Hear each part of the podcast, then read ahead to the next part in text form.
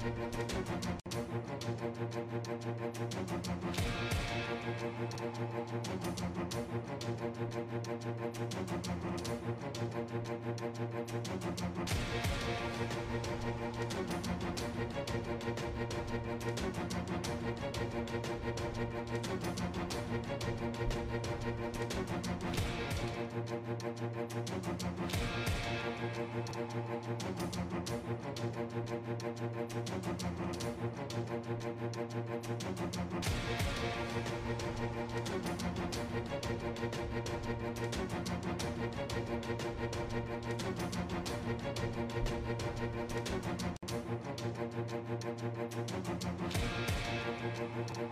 We'll be right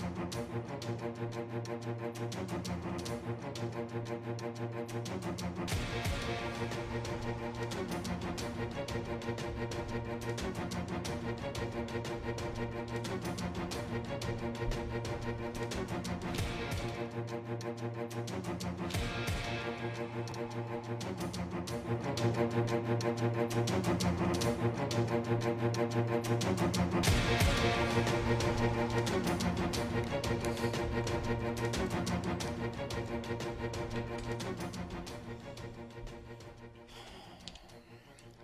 Καλησπέρα σας. Σήμερα θέλω να πιστεύω ότι θα κάνουμε την καλύτερη εκπομπή που έχουμε κάνει μέχρι σήμερα. Καλώς ήρθατε καταρχήν στο 13ο live Offside by Kondakis. Ε, Παρασκευή σήμερα με 13ο live ευελπιστώ να μην έχουμε κανένα πρόβλημα.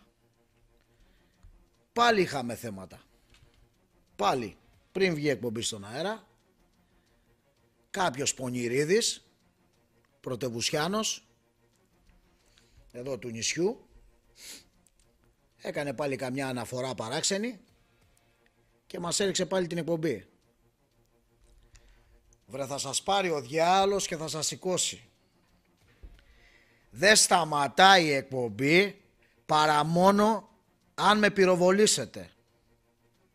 Το καταλάβατε; Και κάτι άλλοι φίλοι μου που το παίζουν που είναι φίλοι με φίλους, να μην πω τώρα τι και πώς, το καλό που τους θέλουν να τα πάρουν στο κρανίο. Να τα πάρουν στο κρανίο και να καταλάβουν τι κοροϊδία πέφτει στην πόλη. Τι δημοσιοσχετίστες υπάρχουν στην πόλη. Και τι παραμύθι πουλάνε.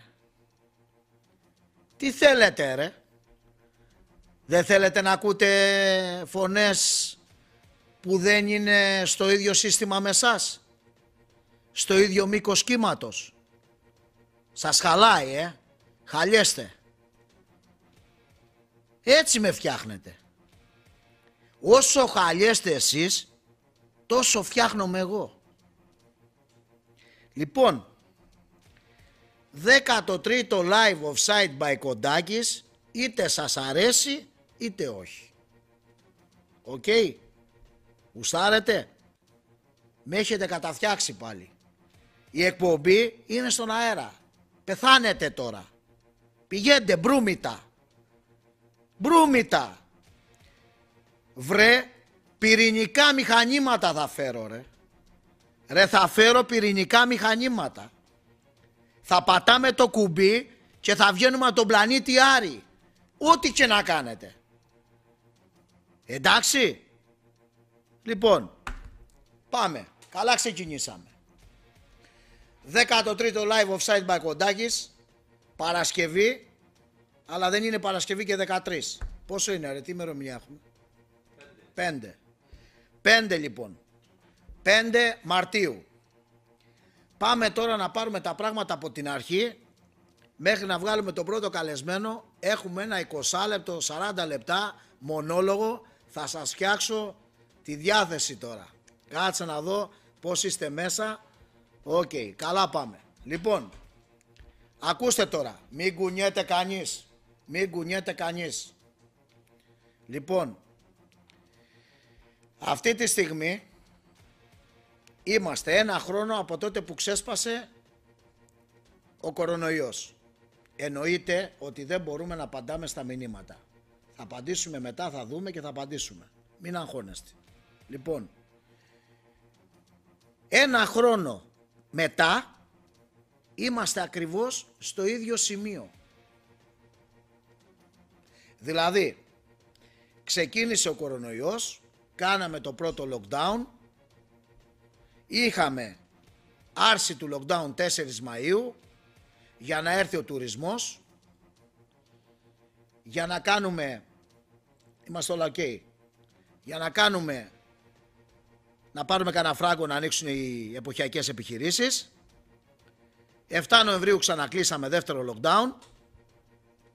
Και έχουμε φτάσει τώρα να είμαστε και καλά μετά την άρση των μέτρων να βγούμε κανονικά στην κοινωνία και ξαναγυρίσαμε πάλι τις μηχανές πίσω και ξανακλείσαμε πάλι τα μαγαζιά και ξανακλείσαμε τις επιχειρήσεις και ξανά τούμπαλι πάλι πίσω.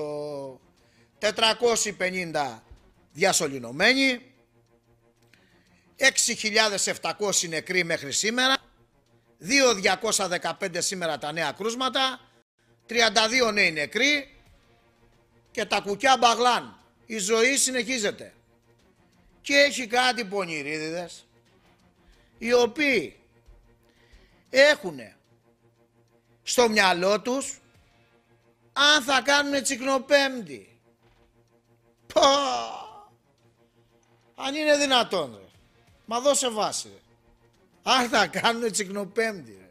Και το πρόβλημά τους ήταν σε ποιο κρεοπολείο θα κάνουν ουρά να πάνε να πάρουν παϊδάκια θα πάρουν χοιρινές μπριτζόλες θα πάρουν κοτοσουβλάκια θα πάρουν ρε είσαστε καλά δηλαδή με λίγα λόγια ζωή σε λόγου μας για τους 6-700 που πεθάνανε. Εμείς τσικνοπέμπτη.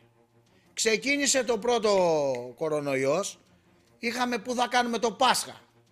Μετά πέρασε το Πάσχα, ήταν να κάνουμε την Πρωτομαγιά. Μετά ήρθε το καλοκαίρι, μετά ήρθε 28 Οκτωβρίου, μετά ήρθαν τα Χριστούγεννα που πήραμε γαμό τα φράγκα, Μιλάμε τώρα ότι πήγαμε, πήραμε πολλά λεφτά στην αγορά, την αγορά των Χριστουγέννων. Ξανακλίνουμε τώρα και τώρα είναι ρε Μητσοτάκη, δεν μας αφήνεις να περάσουμε την Τσικνοπέμπτη ρε. Δεν μας αφήνεις να περάσουμε την Τσικνοπέμπτη. Δεν μας αφήνεις να περάσουμε την Τσικνοπέμπτη. Εμείς θα κρατάμε τις αποστάσεις. Ρε πηγαίνετε ρε να πάτε πείτε πουθενά άλλο αυτά. Ρε. σας και ο λογισμός σας είναι πως θα περάσετε καλά. Και μετά σας στέει η κυβέρνηση. Η κυβέρνηση σας στέει που κλείνει τα μαγαζιά και παίρνει σκληρά μέτρα. Εδώ δώσε βάση τώρα. Δώσε βάση. Πώς είναι δυνατόν να καθόμαστε να κατηγορούμε μία κυβέρνηση η οποία έχει τους λιγότερους νεκρούς στην Ευρώπη από τη συγκεκριμένη καταραμένη αρρώστια. Και γιατί με βάζετε σε αυτή τη θέση αυτή τη στιγμή να υποστηρίζω την εκάστοτε κυβέρνηση και στη συγκεκριμένη περίπτωση την κυβέρνηση Μητσοτάκη; Γιατί έχετε κατατρελαθεί όλοι οι υπόλοιποι να πουλάτε αντιπολίτευση. Να έχετε κάθε μέρα να δημοσιεύετε εναντίον οποιοδήποτε μέτρου πάρει η κυβέρνηση. Ξέρετε πολύ καλά. Ξέρετε πολύ καλά γιατί πουλάτε αυτή την οτροπία. Αλλά να ξέρετε ότι σας έχω πει Μπορεί η άποψή μου να είναι η άποψη της μειοψηφίας, αλλά δεν θα σταματήσω να τη λέω και να την υποστηρίζω. Τώρα κάτι άλλοι που συμφωνούν μαζί μου και κρύβονται πίσω και κάτω από τα παπλώματα και πίσω από τις χαρτόκουτες, δικαίωμά τους. Εγώ βγαίνω και εκτίθομαι live και σας λέω ότι αυτή τη στιγμή κάνετε πολιτικό παιχνίδι και δεν σας ενδιαφέρει Ούτε ότι στο Βενιζέλιο αυτή τη στιγμή δεν λειτουργεί τίποτα για δύο νοσηλεύτριες που δεν δεχτήκανε να εμβολιαστούν και ψάχνει ο διοικητής του Βενιζελίου να δει ποιοι αντιδρούν στον εμβολιασμό μήπως λέει καταφέρει και τους μεταπίσει. Αυτή τη στιγμή το Βενιζέλιο ούτε καν λειτουργεί. Και εσείς που θα περάσετε την Τσικνοπέμπτη και τι θα φάτε. Ως πότε ρε θα τρώτε ρε. Αυτοί ρε που πεθάνανε, οι 6-700, δεν πεθάνανε από κορονοϊό. Από ανεμοβλογιά πεθάνανε. Έτσι. Δεν πεθάνανε από κορονοϊό. Έτσι. Από κοκκίτι πεθάνανε. Γιατί αυτά μας λέγατε. Μας λέγατε ότι δεν υπάρχει κορονοϊός. Μετά πήγαμε στο εμβόλιο. Το εμβόλιο, άμα το κάνουμε, θα μας βάλουν τσίπ να μας παρακολουθούν. Να δω ποια άλλη μαλακία θα βρείτε να πείτε. Αυτό όμως που μου την έχει καρφώσει πιο πολύ απ' όλα. Τίποτα δεν κάνει ρε σωστά αυτή η κυβέρνηση τελικά. Τίποτα ρε δεν κάνει σωστά. Δώσε βάση ρε εσύ να δεις τι γίνεται εδώ. Τίποτα δεν κάνει σωστά αυτή η κυβέρνηση. Ωραία. Αφού δεν κάνει τίποτα σωστά, θα σας τα πω εγώ σε δύο λεπτά τι έχει κάνει η κυβέρνηση. Εγώ που υποστηρίζω την κυβέρνηση και εσείς είστε αμερόληπτοι και ανεξάρτητοι. Εσείς είστε ανεξάρτητοι και δεν υποστηρίζετε την αντιπολίτευση και εγώ υποστηρίζω την κυβέρνηση. Έτσι γουστάρω λοιπόν και την υποστηρίζω. Εντάξει, εσείς με κάνατε να συμπεριφέρομαι έτσι. Εγώ δεν είχα αυτή τη διάθεση. Αλλά σήμερα διαβάζω μια τεράστια όλη μέρα ρε, δυο, όλη την εβδομάδα ρε. Έχετε τρελαθεί εντελώς ρε. Επανάσταση σηκώσατε. Καλά κάνατε και σηκώσετε επανάσταση. Για να μην πω για το άλλο θέμα. Μην πω το άλλο θέμα και μας βγουν πουθενά σε κανένα χαντάκι. Ξέρετε ποιο θέμα. Βγαίνετε και κάνετε συλλαλητήρια. Offside by Κοντάκη. Χορηγή εκπομπής. Νόβα απολυματική. Λεωφόρος Εθνικής Αντιστάσεως 68. www.apolimas.gr Τηλέφωνο 6936 599 821. Info το email. Τζανακάκης Εμμανουήλ. Περνάνε οι χορηγοί με μπάρες κανονικά κάτω από την οθόνη από εκεί που μιλάω κατά τη διάρκεια της εκπομπής. Σαν Νίκολας Καφέ, Λεωφόρος Κνωσού 73, τηλέφωνο 281 0237 003. Ασαριωτάκης Όλη Βόη Λαβδού, Χερσόνησος, τηλέφωνο 2897 051 774. Clean Up, στεγνοτήρια καθαριστήρια, πλατεία Συνάνη, Λεωφόρος Γνωσού 175, Πάρκο Θεοτοκόπουλο Μινοτάβρο 6, Φιτούσης Μιχάλης Social Media Marketing, Team Sport Center Λεωφόρος Εθνικής Αντιστάσεως 41, κατάστημα αθλητικών ειδών και Καπέλη Sport, εταιρεία ένδυσης αξεσουάρ αθλητικού εξοπλισμού, αποκλειστικός αντιπρόσωπος Team Sport Center Λεωφόρος Δημοκρατίας 41. Λοιπόν, αφού είμαστε όλα καλά προς το παρόν, ε, είμαστε όλα καλά, Θέλω λοιπόν να σας πω δύο λεπτά για αυτή την, για αυτή την ε, ε, αν ξαναβγεί λέει, αν ξαναβγεί η Νέα Δημοκρατία πάρε με τηλέφωνο. Καλά εσύ να κοιτάξεις, εσύ να κοιτάξεις τη δεξιά σου τσέπη, εντάξει, και μετά να βάζεις το χέρι σου και στην αριστερή, να δούμε θα βγάλεις κάνα στακό. Για κοίταζε. Σε κάτσε να υποστηρίζεις αυτό που υποστηρίζεις. Λοιπόν, θα σας πω τώρα εγώ δύο λεπτά τι έχει κάνει αυτή η κυβέρνηση. Πρώτα απ' όλα, ξέρετε πόσα λεφτά έχει δώσει η πολιτεία μέχρι στιγμής; Για να υποστηρίξει την κοινωνία. Έτσι ένα νουμεράκι πείτε μου. Δύο, κιλές, δύο κιλά μπριτζόλες, τέσσερα κιλά κοτοπαϊδάκια. Τι έχει δώσει; Πείτε μου ρε πονηροί εσείς. Πείτε μου βρε που κάτε, κάθεστε και γράφετε από κάτω και απασχολείτε την κοινωνία. Ε; Λοιπόν, η κυβέρνηση έχει δώσει μέχρι στιγμής 27 δις ευρώ. 27 δις ευρώ. 7 δις ευρώ πήγανε στις επιστρεπτές προκαταβολές. Κλάφτης αυτές. Το περισσότερο ποσοστό από αυτά θα επιστραφεί. Ε, δεν θα επιστραφεί. Εσύ περίμενε Μητσοτάκη να επιστραφούν τα υπόλοιπα. Αύριο. Λοιπόν, έχουν δοθεί δάνεια 7,5 δις σε 32.000 επιχειρήσεις που έχουν χορηγηθεί από τα ταμεία εγκαιοδοσίας. Το 93% των δανείων και το 55% των πόρων αφορούν μικρομεσαίες επιχειρήσεις και τον κλάδο του εμπορίου.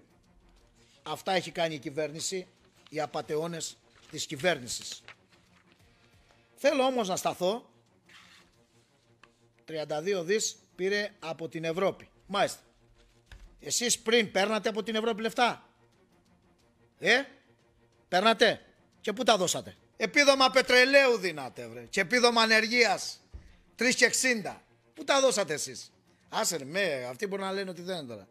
Ότι δεν μπορεί να μιλάνε εδώ πέρα 10 ώρες. Θα γράφουνε. Όποιο μπορούμε να απαντήσουμε, απαντάμε. Μπορούμε να απαντάμε σε όλους. Λοιπόν, πάμε παρακάτω. Βρω ό,τι και να κάνετε. Είστε πλειοψηφία εδώ, αλλά με μένα μην τα βάζετε. Μην τα βάζετε και ξέρετε γιατί μην τα βάζετε. Γιατί ό,τι και να μου πείτε, σας έχω απάντηση. Εγώ τα έχω με τους δικούς μου. Αυτούς που υποστηρίζουν τις ίδιες απόψεις με μένα. Που κρύβονται κάτω από το πάπλωμα. Αυτοί μου τη δίνουν. Και έχετε βγει τώρα εσείς εδώ οι επαναστάτες του Google και του Enter. Έτσι. Και πουλάτε να πούμε πολιτική. Έλα τώρα μωρέ όλη μέρα τώρα μας έχετε ζαλίσει τον, τον έρωτα. Όλη μέρα γράφετε και γράφετε αηδίες. Και θα, και θα σταματήσω στο εξής. Άκου τώρα εσύ που δεν μπορεί να ποδόσφαιρο. Δεν κοιτάνε να δούνε αν κάτι έχει γίνει σωστά από κάποιο μέλος της πολιτικής ηγεσίας. Κοιτάνε τι έχει γίνει λάθος. Δηλαδή έγινε ρε παιδί μου ένα λάθος. Το οποίο λάθος διορθώθηκε. Δεν λέμε πως διορθώθηκε άμεσα σε μία μέρα. Ο σκοπός μας είναι να κατηγορήσουμε τον πολιτικό ο οποίος έκανε το λάθος. Θα πω λοιπόν, γιατί δεν θέλω να μασάω να λέω τα λόγια μου, να λέω άλλα τάλλον. Θα σας πω. Η κυβέρνηση Μητσοτάκη αποφάσισε για να διαχειριστεί την κρίση του κορονοϊού να δώσει τα ενία στην Επιτροπή Λιμοξιολόγων. Κάνω λάθος; Όχι. Καλός ή κακός, αυτοί οι λοιμοξιολόγοι δεν βλέπουν και κάθε μέρα ποδόσφαιρο, δεν πάνε να πάνε να δούνε πηγαϊδάκια να πούμε άνω, άνω κάτω μούλια, δεν ασχολούνται όλη μέρα με το ποδόσφαιρο, θα κάνουν και μαλακίες. Σήμερα λοιπόν δημοσιεύτηκε ότι ο Υπουργός Αθλητισμού, ο κύριος Αβγενάκης, με το Γενικό Γραμματέα τον κύριο Μαυρωτά, άκου τώρα, άκου, πήγανε στην Επιτροπή Λιμοξιολόγων και έγινε χαμός γιατί τους είπανε με ποιο, για ποιο λόγο σταματήσατε ξανά τις προπονήσεις στη ΓΑΜΑ Εθνική και στη Football League ενώ τις είχατε ξεκινήσει από τη στιγμή που δεν υπάρχουν κρούσματα, από τη στιγμή που οι ομάδες ακολουθούν το πρωτόκολλο, από τη στιγμή που δεν υπάρχουν προβλήματα όσον αφορά τη διάδοση του ιού. Δεν έχει, δεν έχει γίνει γνωστό κάποιο πρόβλημα στο ποδόσφαιρο μέχρι στιγμής. Και έγινε λέει μπέρδεμα από την Επιτροπή Λιμοξιολόγων καθώς ανακαλύψανε, αν τα λέω καλά, κάποια κρούσματα στο βόλεϊ γυναικών, αν θυμάμαι καλά, και τέλος πάντων πήρε μπάλα όλο τον αθλητισμό. Και ξανασταματήσανε τις δραστηριότητες. Δεν γράφουνε ότι ο Αβγενάκης κινήθηκε άμεσα για να λύσει το πρόβλημα. Γράφουνε ότι πού ήταν ο Αβγενάκης όταν η Επιτροπή Λιμοξιολόγων αποφάσισε να σταματήσει ο ραστεγγικός αθλητισμός. Έκανε παστίτσιο στο σπίτι του. Εσάς θα ρωτήσει ο Αβγενάκης που ήτανε. Πού να ξέρει ρε ο άνθρωπος τι θα αποφασίσουν αυτοί; Και από την άλλη έρχονται και λένε έλα ρε κοντάκι τώρα. Τα πιστεύεις εσύ αυτά; Τα πιστεύεις; Ναι ρε τα πιστεύω. Γιατί εσείς δεν πιστεύετε τίποτα. Τίποτα δεν πιστεύετε ρε. Όλα για σας είναι εκ του πονηρού. Τίποτα δεν ισχύει. Τίποτα. Ό,τι κάνει αυτός ο άνθρωπος, αυτή η κυβέρνηση, είναι όλα λάθος, όλα είναι με, με πονηρό σκοπό. Όχι ρε, στο πολιτικό παιχνίδι σας δεν θα συμμετάσχω. Και σας ξαναλέω, είμαι μειοψηφία. Με τους δικούς μου τάχω που δεν μιλάνε. Πάμε παρακάτω. Να δω τι προλάβω να πρωτοσχολιάσω. Κάνουμε την αναγγελία της εκπομπής παίζουμε ένα διαφημιστικό σποτ με ένα βίντεο με αποσπάσματα από, προ, από προηγούμενες μου ομιλίες σε, στις εκπομπές για να κάνουμε την εισαγωγή και μου στέλνει ο άλλος κλείσε τη μουσική. Μ' αρέσεις; Στον πλανήτη Κρόνο ζείτε. Δεν ξέρετε τι πάει να πει διαφημιστικό σποτ. Δηλαδή εσείς σε λίγο θα μου πείτε να κλείσω και τα φώτα. Βρε διαφημιστικό σποτ παίζει βρε και έχει μουσική υπόκρουση από κάτω. Και μου λέτε να κλείσω τη μουσική. Και πολλές φορές με βλέπετε και κάθομαι Και δεν βγαίνω επίτηδες αμέσως. Και παίζει μουσική, λέει βγήκες, λέει, παίζει μουσική. Γίνεται βρε λίγο, πάρτε βρε λίγο τη μόδα πάνω σας βρε. Άντε βρε μην είστε ακόμα με τα κουμπούρια. Άντε, άντε αφήστε τα κομπολόγια βρε και βγείτε να δείτε πως είναι η ζωή στην Ευρώπη. Ταξιδέψτε λίγο βρε, δείτε τι γίνεται στον κόσμο. Αν είναι δυνατόν ρε. Και είμαι που είμαι αρπαμένος με όλη αυτή την κατάσταση, με κάνετε και τούρμπο. Λοιπόν, άλλο θέμα. Γάμα εθνική. Ναι, τώρα κάποιοι σου λέει να δούμε τι θα μας πεις. Μάλιστα. Λοιπόν, έγινε λοιπόν ο χαμός για τη γάμα εθνική. Να φωνάζουν οι παίχτες, να φωνάζουν οι προπονητές. Τι να φωνάζουν δηλαδή οι προπονητές, οι προπονητές δεν φωνάζαν, δεν λέγαν τίποτα. Αλλά τέλος πάντων. Εμείς μια ζωή είμαστε στη Μούγκα.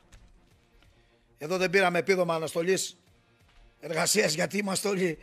Δεν δηλώνουμε τα εισοδήματα που παίρνουμε από την προπονητική. Άστα. Αυτή άλλη κουβέντα.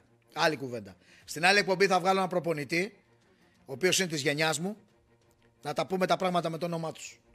Λοιπόν, καταρχήν να σας πω ένα τελευταίο ρεπορτάζ. Μέχρι νεοτέρας, οι ομάδες της ΓΑΜΑ Εθνικής και της Football League που ανήκουν σε περιοχές με βαθύ κόκκινο δεν θα κάνουν προπονήσεις μέχρι νεοτέρας, επαναλαμβάνω, μέχρι νεοτέρας οι ομάδες ΓΑΜΑ Εθνικής και Football League που είναι σε περιοχές βαθύ κόκκινο δεν θα κάνουν προπονήσεις. Πάμε λοιπόν παρακάτω. Θέμα ΓΑΜΑ Εθνικής. Συνολικά 136 ομάδες ανήκουν στη ΓΑΜΑ Εθνική. Οι 128 ομάδες δήλωσαν συμμετοχή. Το δώσε βάση. 128 από τις 136 δήλωσαν συμμετοχή. 8 ομάδες δεν δήλωσαν συμμετοχή. Τέσσερις από την Κρήτη, ο Άρης Ρεθύμνου, η Νεάπολη, ο Γιούχτας και η Δαμάστα και τέσσερις από την υπόλοιπη Ελλάδα. Κάτσα να τις διαβάσω, δεν τις θυμάμαι. Ο, ο Πούντιος Μαρτίνου από τη Φιώτιδα, Μακεδονικός Φούφα από την Κοζάνη, Άγιος Μαθαίος από την Κέρκυρα και Δόξα Νέου Σιδηροχωρίου από τη Θράκη. Αυτοί λοιπόν δεν συμμετάσχουν στο πρωτάθλημα της ΓΑΜΑ Εθνικής. Δεν δηλώσαν συμμετοχή. Γίνεται λοιπόν σήμερα η Επιτροπή Λιμοξιολόγων με τον Υπουργό που σου είπα πριν και πάει ο Υπουργός και τους λέει: Καλά, ρε, γιατί σταμάτησατε τις προπονήσεις; Εμείς εδώ γράφαμε. Α, πού ήσουν, ρε, Αυγενάκη; Δεν γράφουμε ότι πήγε. Δεν γράφουμε ότι πήγε να λύσει το θέμα. Πού ήσουν, ρε, Αυγενάκη, όταν αυτοί αποφασίσανε. Θα τους πει ο Αυγενάκη. Ναι, ναι, παντού. Αυτός πρέπει να έχει κεραίες να κυκλοφορεί με δορυφόρους, με πιάτα. Εδώ έτσι. Έτσι θα πηγαίνει. Έτσι. Έτσι θα πηγαίνει. Έτσι είναι. Έτσι γουστάρουν αυτοί, ρε. Έτσι γουστάρουν. Η πλειοψηφία της πόλης. Έτσι γουστάρει. Λοιπόν, γράφουν από το πρωί, μου έχουν σπάσει. Μα με έτοιμος είμαι, ε. Έτοιμο είμαι σήμερα να σας πω τι μου έχετε σπάσει. Άντε. Λοιπόν, είναι λοιπόν, ε, πάνε στην επιτροπή και λέει μια στιγμή, εκεί τώρα είναι η κολοτούμπα της ΕΠΟ. Εκεί το κάνει τώρα κολοτούμπα η ΕΠΟ. Δηλαδή, έχουν αποφασίσει, τους λέει μέχρι Τετάρτη μεσημέρι, δηλώστε συμμετοχή. Ποιοι, δεν θέλετε, ποιοι θέλετε και ποιοι δεν θέλετε να παίξετε. Οχτώ λοιπόν ομάδες δεν δηλώσαν συμμετοχή. Και σήμερα βγαίνει και λέει η ΕΠΟ, μπορείτε λέει να δηλώσετε συμμετοχή μέχρι μια εβδομάδα πριν την έναρξη του πρωταθλήματος 28 Μαρτίου. Και ανακοινώνει ότι 28 Μαρτίου θα ξεκινήσει το πρωτάθλημα. Ό,τι και να γίνει. Καλά, αυτό παίζει. Γιατί άμα το lockdown συνεχιστεί και δεν κάνουν προπονήσεις ομάδες που είναι στο βαθύ κόκκινο, πώς θα ξεκινήσει; Θα ξεκινήσει με, με αργοπορία. Απλά η, η, η, τάση και η διάθεση που δείξανε σήμερα είναι ότι τα πρωταθλήματα γάμα εθνικής και football league θα γίνουν κανονικά. Και κάνει λοιπόν η ΕΠΟ κολοτούμπα και λέει αυτό το πράγμα ότι ενώ πριν έλεγε ότι όποιος δεν δηλώσει συμμετοχή δεν παίζει, τώρα μια εβδομάδα πριν αρχίσει το πρωτάθλημα μπορούν να πούνε αν θα παίξουν δεν παίξουν.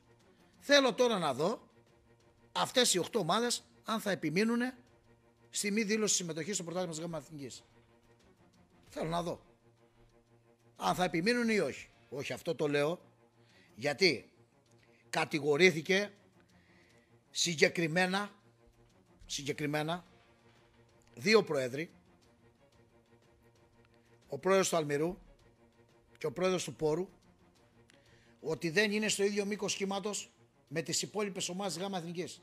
Δηλαδή από τις 16 ομάδες, οι δύο αυτοί ήταν δαχτυλοδεικτούμενοι. Οι 14 είχαν μια κοινή γραμμή. Τελικά όμως δηλώσαν συμμετοχή. Όλοι και κρατήσαν το λόγο τους και τη στάση τους ο Γιούχτα, η Δαμάστα και η Νεάπολη και ο Άρης Δεθύμνου που είπαν ότι εμείς δεν παίζουμε. Και τώρα έρχεται η ΕΠΟ και τους λέει μία εβδομάδα λέει πριν μπορεί να αλλάξουν γνώμη. Δηλαδή αυτό ουσιαστικά παίχτηκε. Κολοτούμπα της ΕΠΟ. Τέλος πάντων. Θέλω να δω ποιες τελικά θα είναι οι ομάδες που θα συμμετάσχουν στο πρωτάθλημα. Τώρα, αν κάτσω εγώ να ασχοληθώ με το πώς θα γίνει το πρωτάθλημα, με λεπτομέρειες κτλ., ούτε αυτή τη στιγμή και αυτοί που διοικούν και οι παίχτε δεν γνωρίζουν τι θα γίνει. Κανένας δεν γνωρίζει σίγουρα τίποτα. Κανένας δεν γνωρίζει τι θα γίνει στη ΓΑΜΑ Εθνική. Και να σας πω και κάτι, έτσι όπως έχουμε γίνει, κανένας δεν γνωρίζει και τι θα γίνει και αύριο. Κανένας. Δηλαδή, άμα αυτή τη στιγμή τα κρούσματα τραβήξει το παραμύθι μακριά, που από ό,τι φαίνεται, από ό,τι φαίνεται, αυτός ο Βρετανικός μεταλλαγμένος ιός έχει κάνει εδώ μεγάλη ζημιά. Έτσι. Και δεν τον πιάνει ούτε το αροξόλ, ούτε το DDT δεν τον πιάνει. Και να σου πω και κάτι, δεν θα πω, δεν θα πω το μέσο, δεν θα πω το μέσο γιατί πήρα μια πληροφορία σήμερα, γελάει εδώ το, το group.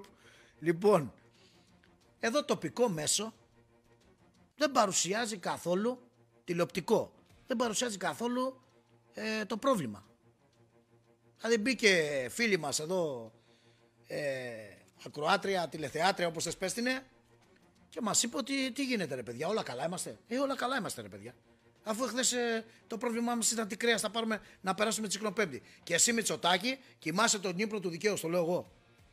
Κοιμάσαι τον ύπνο του δικαίου. Εσύ τώρα πήρες μέτρα για να μας μαντρώσεις μέσα. Καλά ρε, σας είπα, γι' αυτό έβαλα την εκπομπή, γι' αυτό έβαλα πριν την εκπομπή το σποτ, να σας πω ότι εγώ σας τα λέω από τον Νοέμβριο. Από τον Νοέμβριο σας τα λέω. Και τα γράφω στο facebook από το πρώτο lockdown.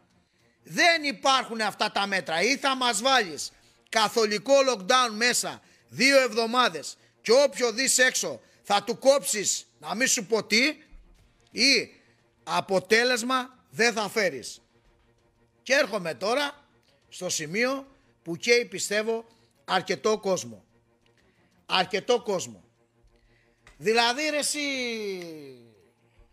κύριε Απόστολε, να σε λέω τώρα εγώ. Δεν μου λες ρε. Το πρόβλημα τελικά με αυτό τον ιό είναι τα μαγαζιά. Όχι ρε παιδιά γιατί αυτή τη στιγμή αυτό που κάναμε είναι αποκεντρώσαμε το κέντρο, ε, το αδειάσαμε, αδειάσαμε το κέντρο, σταμάτησε η κυκλοφορία να έρχονται στο κέντρο να πηγαίνουν στα μαγαζιά να ψωνίσουν και τι κάναμε τώρα, πιάσαμε τις ρούγες, τις αυλές, τα χωράφια, τα privé meetings, τις ταράτσες, τα μπαλκόνια, τι λέτε ρε; Θα πω εγώ yes man σε αυτό την κατάσταση. Θα πεθάνουμε ρε εμείς στην... Πού σε ρε Λενακάκι. Βγες να μας τα πεις. Λενακάκι λέω. Λελεδάκι.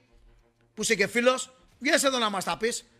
Τι είναι αυτή η κατάσταση; Καλά τι να πούνε αυτοί που είναι στην εστίαση και στη διασκέδαση. Αυτοί που κάνουν γάμους και βαφτίσεις. Φωτογράφοι, σούμπα μούμπες. Τους έχει πάρει ο διάλος. Τους ανθρώπους. Τους έχει πάρει ο διάλος. Εγώ έχω βαρεθεί, βαρεθεί να ανοιγοκλίνω το μαγαζί. Άσε το παλούκι που έχω πάθει εγώ. Εμένα δεν υπάρχει αθλητισμός για να δουλέψω. Πρέπει να βρω να πούμε τι δουλειά θα κάνω.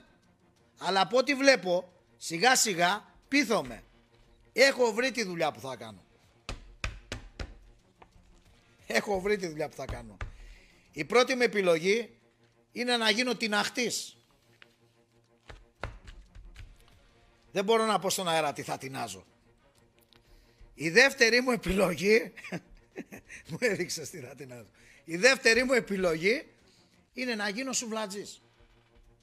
Να πουλάω ή κρεοπόλης. Ματζαδούρα. Όποιος πουλάει ματζαδούρα, ρε, τι έγινε ρε όταν κλείσανε, όταν είπανε, όταν είπε ο Γεωργιάδης το... Περίμενε ρε, όταν είπανε το take away να κλείσει, τι, τι έγινε; Τι έγινε; Πήγε να πέσει κυβέρνηση σε μια μέρα; Καλά, εσύ δεν ενημερώνεσαι καθόλου. Είπε ο Γεωργιάδης ότι το take away ε, για, δεν ξέρω για πόσο καιρό επανάσταση. Ε, βρε και τον καφέ. Και για τον καφέ έγινε επανάσταση.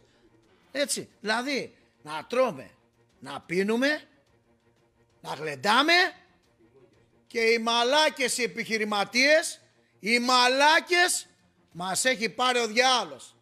Και θα βγούνε τώρα και θα πούνε κάτι πονηροί. Πήρατε επιστρεπτές. Έρε κούνια που σας κούναγε, που περιμένετε με τα 500 και τα 1000 ευρώ να βγάλετε τα έξοδά σας για ένα μαγαζί. Το μικρότερο μαγαζί. 60-70 τετραγωνικά να είναι και προσωπικό να μην έχει, έχει μίνιμουμ 2.000 παγιά έξοδα. Μαζί με τα ένφια, τα τέλη επιτιδέματος, αλλιώς το κλεισες. Και τώρα εσείς μας λέτε ιστορίες για αγρίους. Πάμε και στο άλλο θέμα, να δω τι θα πρωτοπρολάβω. Λέτε για τις επιστρεπτές ότι πήραν έμποροι που θα σας έλεγα εγώ τώρα τι πήραν οι έμποροι και σας είπα και το ανέλησα και πριν. Δεν μπορώ να καταλάβω το εξής. Δηλαδή, δεν μπορείς ρε Πρωθυπουργέ, μα αγαπητέ μου Πρωθυπουργέ, αγαπητέ μου Πρωθυπουργέ, που γνωρίζεις πάρα πολύ καλά ότι σε υποστηρίζω και έχω τσακωθεί και τσακώνομαι γιατί προσπαθώ να καταλάβω κι εγώ τι στο διάλογο. Δεν έχετε δουλέψει να καταλάβετε ότι με αυτό το σύστημα το ακορντεόν δεν βολεύει κανένα. Δηλαδή εσύ τώρα πιστεύεις ρε Πρωθυπουργέ ότι αυτοί τηρούν τα μέτρα; Μα έχεις βγει να δεις τι γίνεται στο δρόμο είτε το πρωί είτε το μεσημέρι που πάνε προς τα πάνω επειδή απαγορεύεται η κυκλοφορία 6, 6 μετά τις 6. Έχετε δει τι γίνεται; Ρε να σας κάνω εγώ μια, μια, μια, μια μικρή επισήμανση. Εγώ μένω με σαμπελιές. Λοιπόν, έχω ένα δρόμο από κάτω που παρκάρουν αυτοκίνητα. Ε, πώς γίνεται ρε φίλε να έχω lockdown και το πρωί που ξυπνάω να είναι άδειος ο δρόμος; Και το βράδυ στις 7 η ώρα να είναι γεμάτος. Πώς γίνεται αυτό ρε φίλε; Πώς γίνεται; Φεύγουνε ρε φίλε. Ποιο lockdown μου λες τώρα; Και εγώ κλειστώ το μαγαζί. Και όχι μόνο εγώ, και όλοι.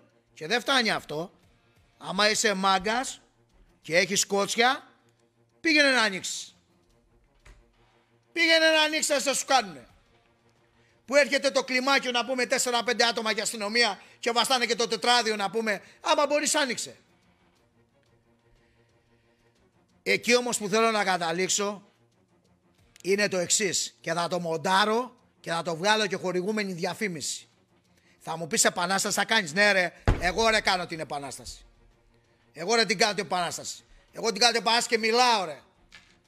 Και μιλάω και φαίνομαι κιόλας. Αυτές οι εταιρείες ιδιωτικής, πώς διάλογο το λένε ρε, να την πω τη λέξη, του ρεύματος ρε. Του ρεύματος ρε. Βέ! Σε βαθύ κόκκινο περιοχή με κλειστά τα μαγαζιά στέλνετε μηνύματα να μας κόψετε το ρεύμα. Ελάτε ρε να το κόψετε το ρεύμα. Αλλά πρέπει να το κόψετε μεσάνυχτα. Τι είναι ρε αυτός ο πόλεμος που δέχεται ο εμπορικός κόσμος; Τι είναι αυτός ο πόλεμος που δέχεται η ιδιωτική πρωτοβουλία; Τι είναι αυτός ο πόλεμος που δέχεται ο τομέας του επιχειρηματία, του επιχειρήν; Καταντήσατε μια χώρα να ζει με τα επιδόματα ρε. Να περιμένει ο άλλος να γράφει όλη μέρα αν θα πάρει επίδομα πετρελαίου, επίδομα να πούμε ανεργίας, επίδομα παιδιού, επίδομα γυναίκας, επίδομα θείου. Αυτός είναι ο στόχος σας πλέον. Πού είναι ρε η ανάπτυξη που είπατε στον Έλληνα ρε; Και δεν μιλάω ρε μόνο για σας. Μιλάω και για τους προηγούμενους. Γιατί όλοι έχετε συμμετάσχει σε αυτό το έγκλημα. Πού είναι ρε που άλλος σε παίρνει τηλέφωνο για 30 ευρώ ρε; Ε; Πού είναι ρε που άλλος δεν έχει να ταΐσει το παιδί του; Πού είναι ρε που άλλος πάει να ψάξει στα ράφια στο σούπερ μάρκετ και ψάχνει το πιο φθηνό προϊόν για να επιβιώσει; Πού είναι ρε που άλλος ψάχνει ιδανικά και πέφτει θύμα τοκογλυφίας για να πληρώσει τις υποχρεώσεις του. Αυτή την κοινωνία παραδώσατε ρε. Και ποια κοινωνία θα παραδώσουμε εμείς τα παιδιά μας. Και μου λέτε για τηλεκπαίδευση. Ποια τηλεκπαίδευση ρε. Έχετε ρε το θράσος και στέλνετε email στα παιδιά και λέτε την Τσικροπέμπτη ότι θα σχολάσουν στις 12 και 10. Γιατί ρε. Πότε κάνανε μάθημα. Πότε δουλέψανε. Δώσε ρε παράταση στη χρονιά Δώσε παράτα στη χρονιά και ας τα παιδιά τις εξετάσεις να μην δώσουν εξετάσεις. Γιατί τα καταστρέψατε τα παιδιά ρε. Πώς θα πάει ρε ο άλλος στη Δευτέρα Λυκείου όταν δεν ξέρει να μου πείτε τετραγωνική ρίζα του 9. Καταστρέψατε τον Έλληνα νεόπλουτη. Ε, νεόπλουτη.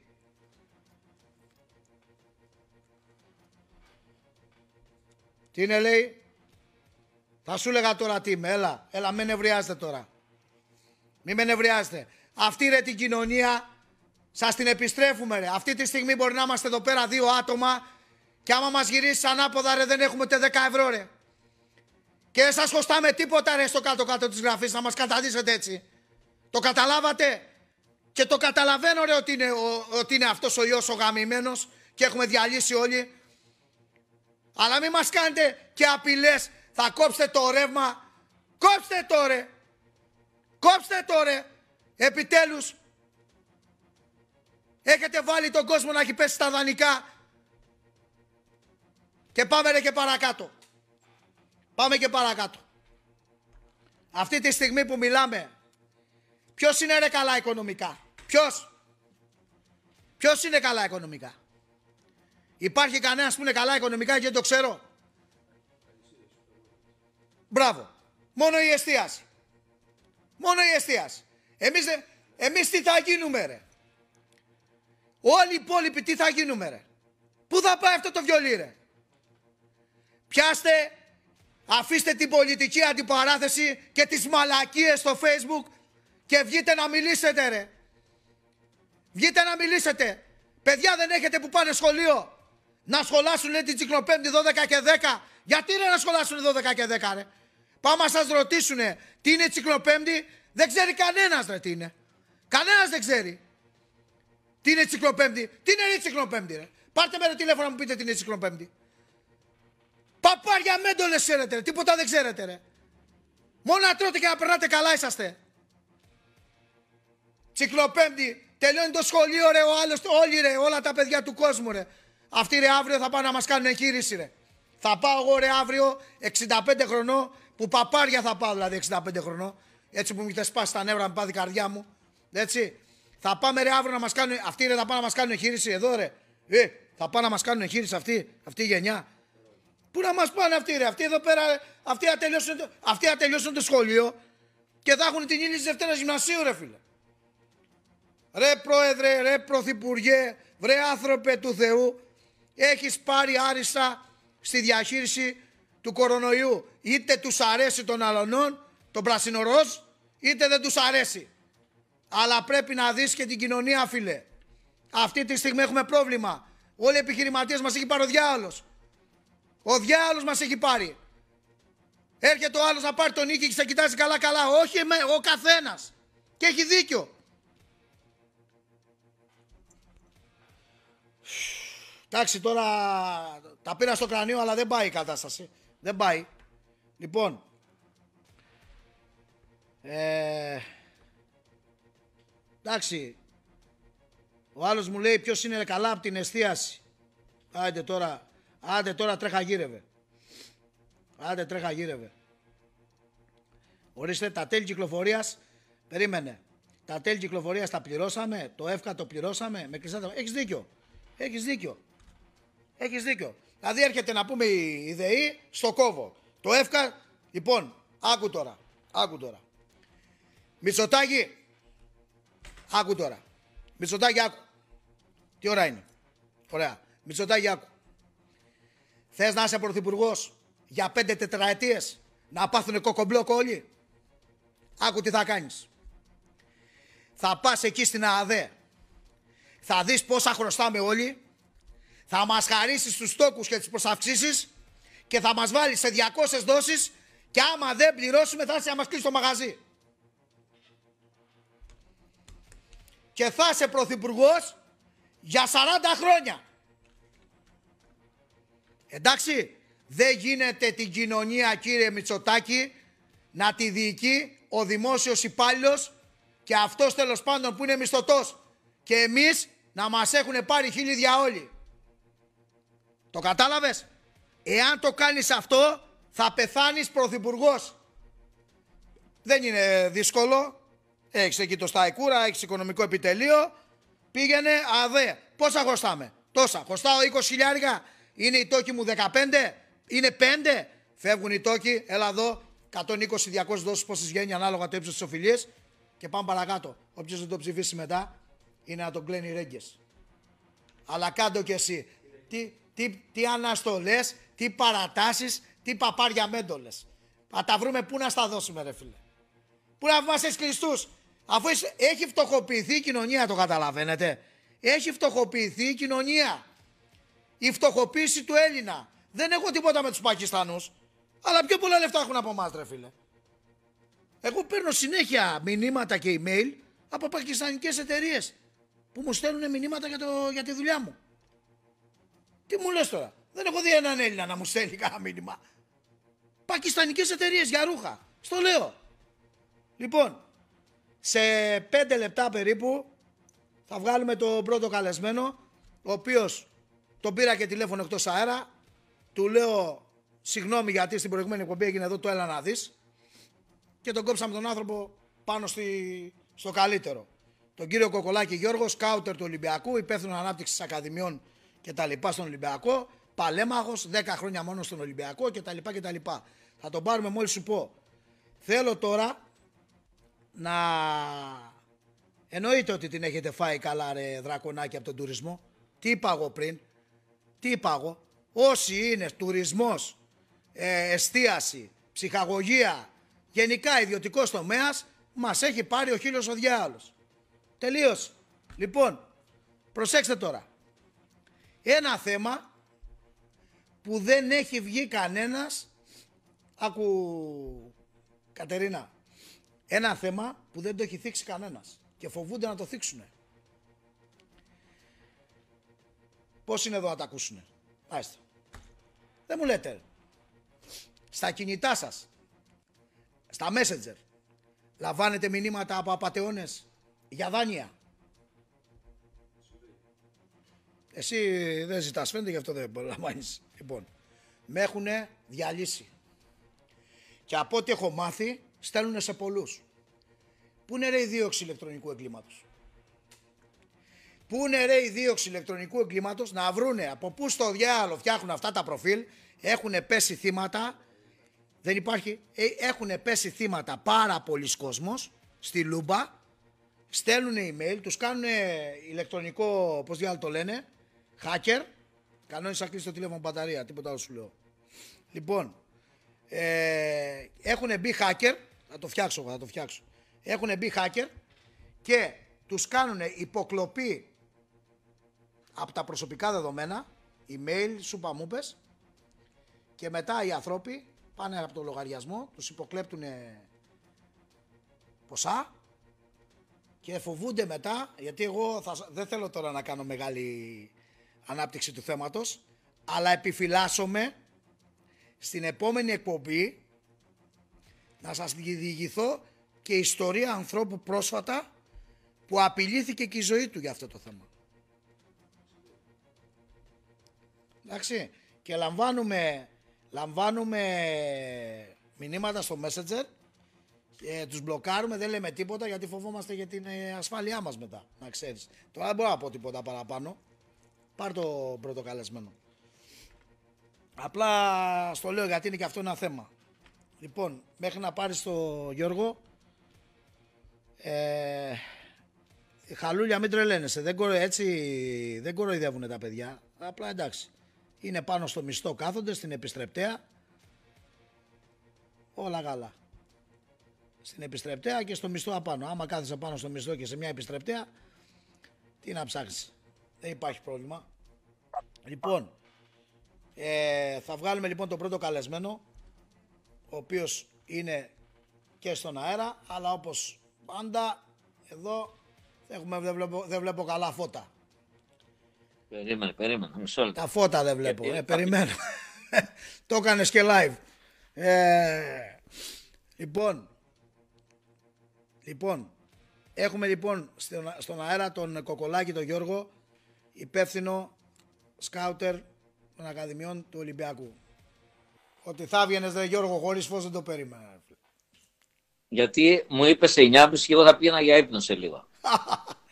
ναι, ε, αλλά τι να κάνουμε που εδώ πέρα τα πράγματα έχουν τραβήξει άγρια.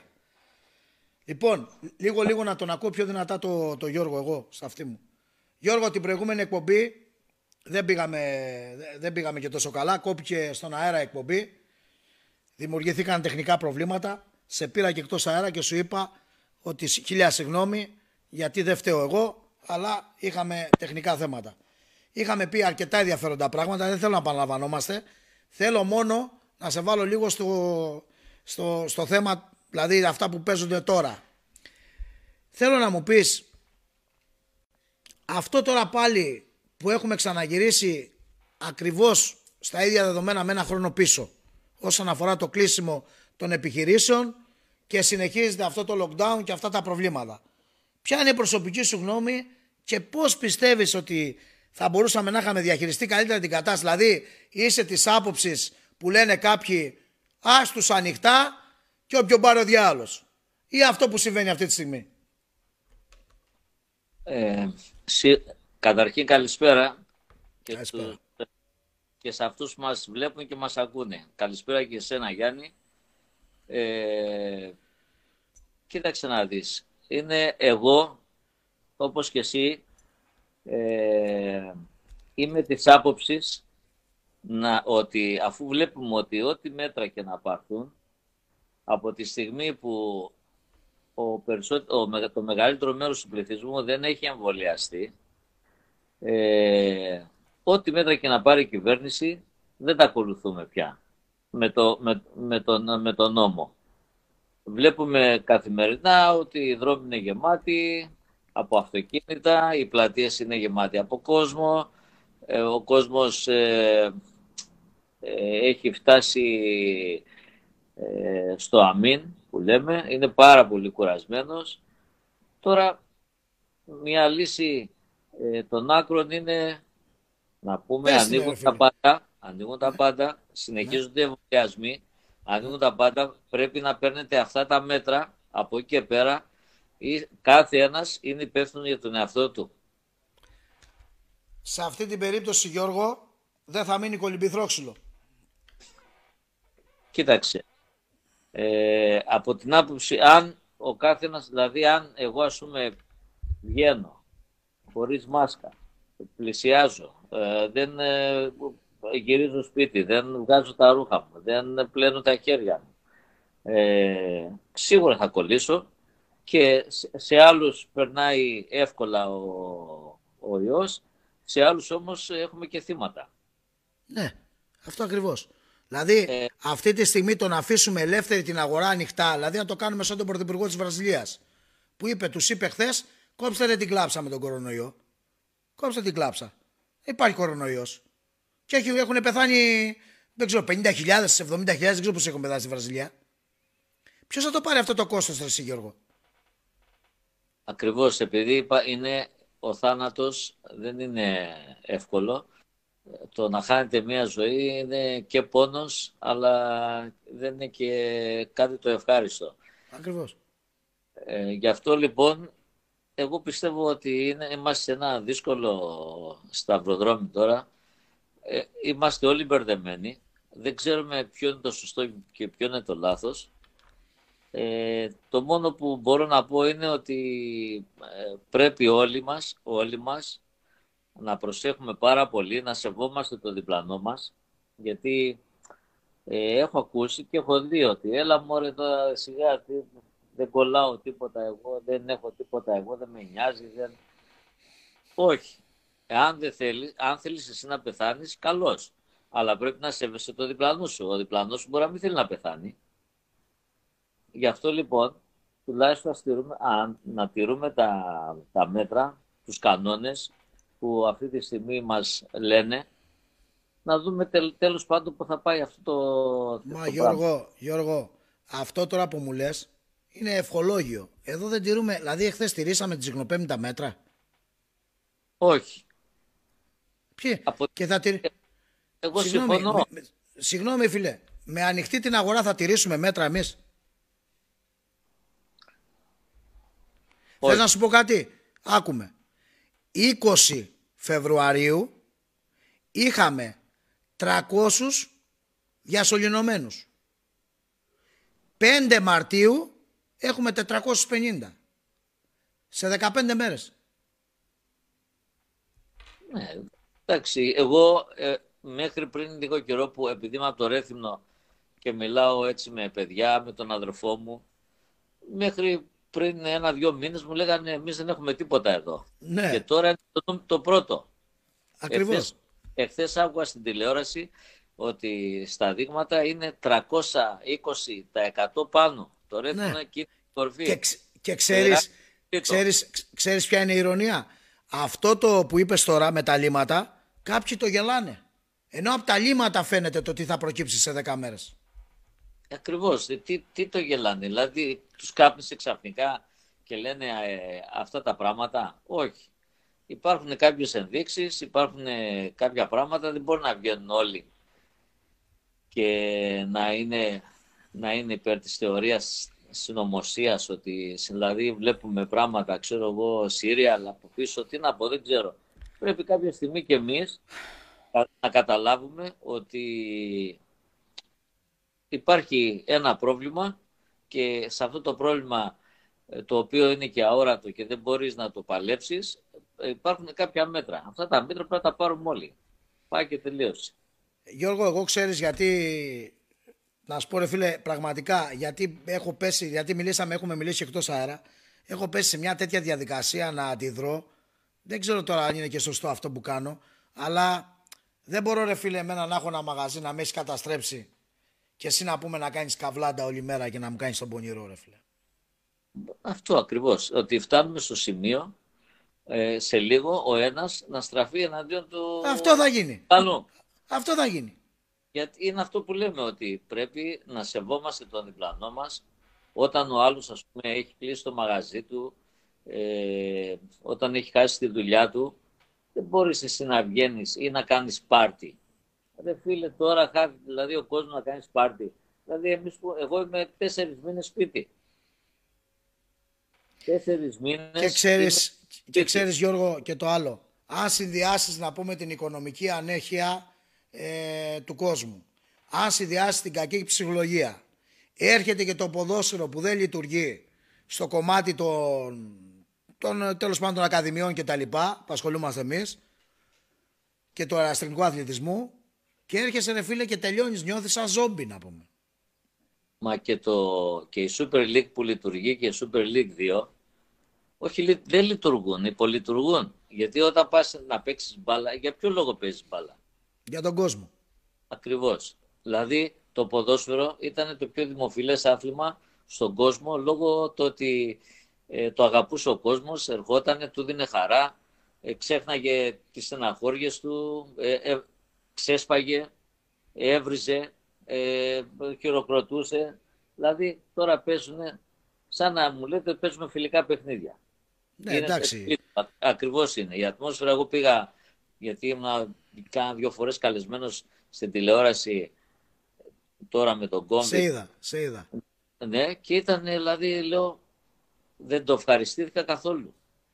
Ήταν σαν να έβλεπα ένα άλλο παιχνίδι. Εσύ βέβαια, εσύ βέβαια έζησες και τη δεκαετία 79-89 από ό,τι θυμάμαι, αν τα θυμάμαι καλά, στον Για Ολυμπιακό. Έχεις περάσει και τα πέτρινα χρόνια του Ολυμπιακού; Όχι. Α, όχι. Εγώ έφυγα το τέλος του 87, το Δεκέμβριο, και ήρθα στον Όφη. Α. Και μέχρι το 87, από το 79 με το 87, πόσα πρωταθλήματα πήρατε. Πέντε. Α, Εντάξει. Οπότε Ένα. εσύ ήσουν στην καλή εποχή. Ε, Ναι, εγώ ε, πέρασα πολύ καλά χρόνια, δηλαδή έτσι, ήμουνα πολύ τυχερός, γιατί φεύγοντας από ένα μι- μικρή πόλη όπως το Ρέθυμνο, το οποίο δεν το ήξερε άνθρωπος τότε, και παιδο- ποδοσφαιρικά στο χάρτη δεν υπήρχε, το 78 ήμουν τυχερός γιατί πήγα σ- στην ομάδα η οποία έγινε, πήραν πέντε συνεχόμενα πρωταθλήματα. Α, ναι. Με, με, με Νταϊφά πέ- πρόεδρο. όχι πέντε, συγγνώμη, τέσσερα συνεχόμενα πρωταθλήματα Με Νταϊφά. με τον Ταϊφά, ναι. Μάλιστα. Ε, ε, ήμουν από τους τυχερούς και όταν έφυγα και πήγα στον Όφη τότε άρχισαν τα πέτρινα χρόνια για τον Ολυμπιακό. Α, ήσουν τυχερός. ναι, Ε, δεν τα... Για να σου πω τώρα κάτι. Εχθές είχαμε ε, ε, κύπελο. Κύπελο Ελλάδος. Πες μου ρε φίλε, τι έγινε στο Χαριλάου τώρα, στο Βικελίδης, πώς λέγεται τώρα, τι έγινε χθε. Κοίταξε, ε, ήταν ένα μάτς ε, δύσκολο γιατί ε, για τον Ολυμπιακό. Ε, ναι. Ο Μάρτins θεώρησε καλά ως και δηλαδή να δώσει εμπιστοσύνη που και έχει δείξει ότι εμπιστεύεται όλους, όλο το δυναμικό υλικό που έχει.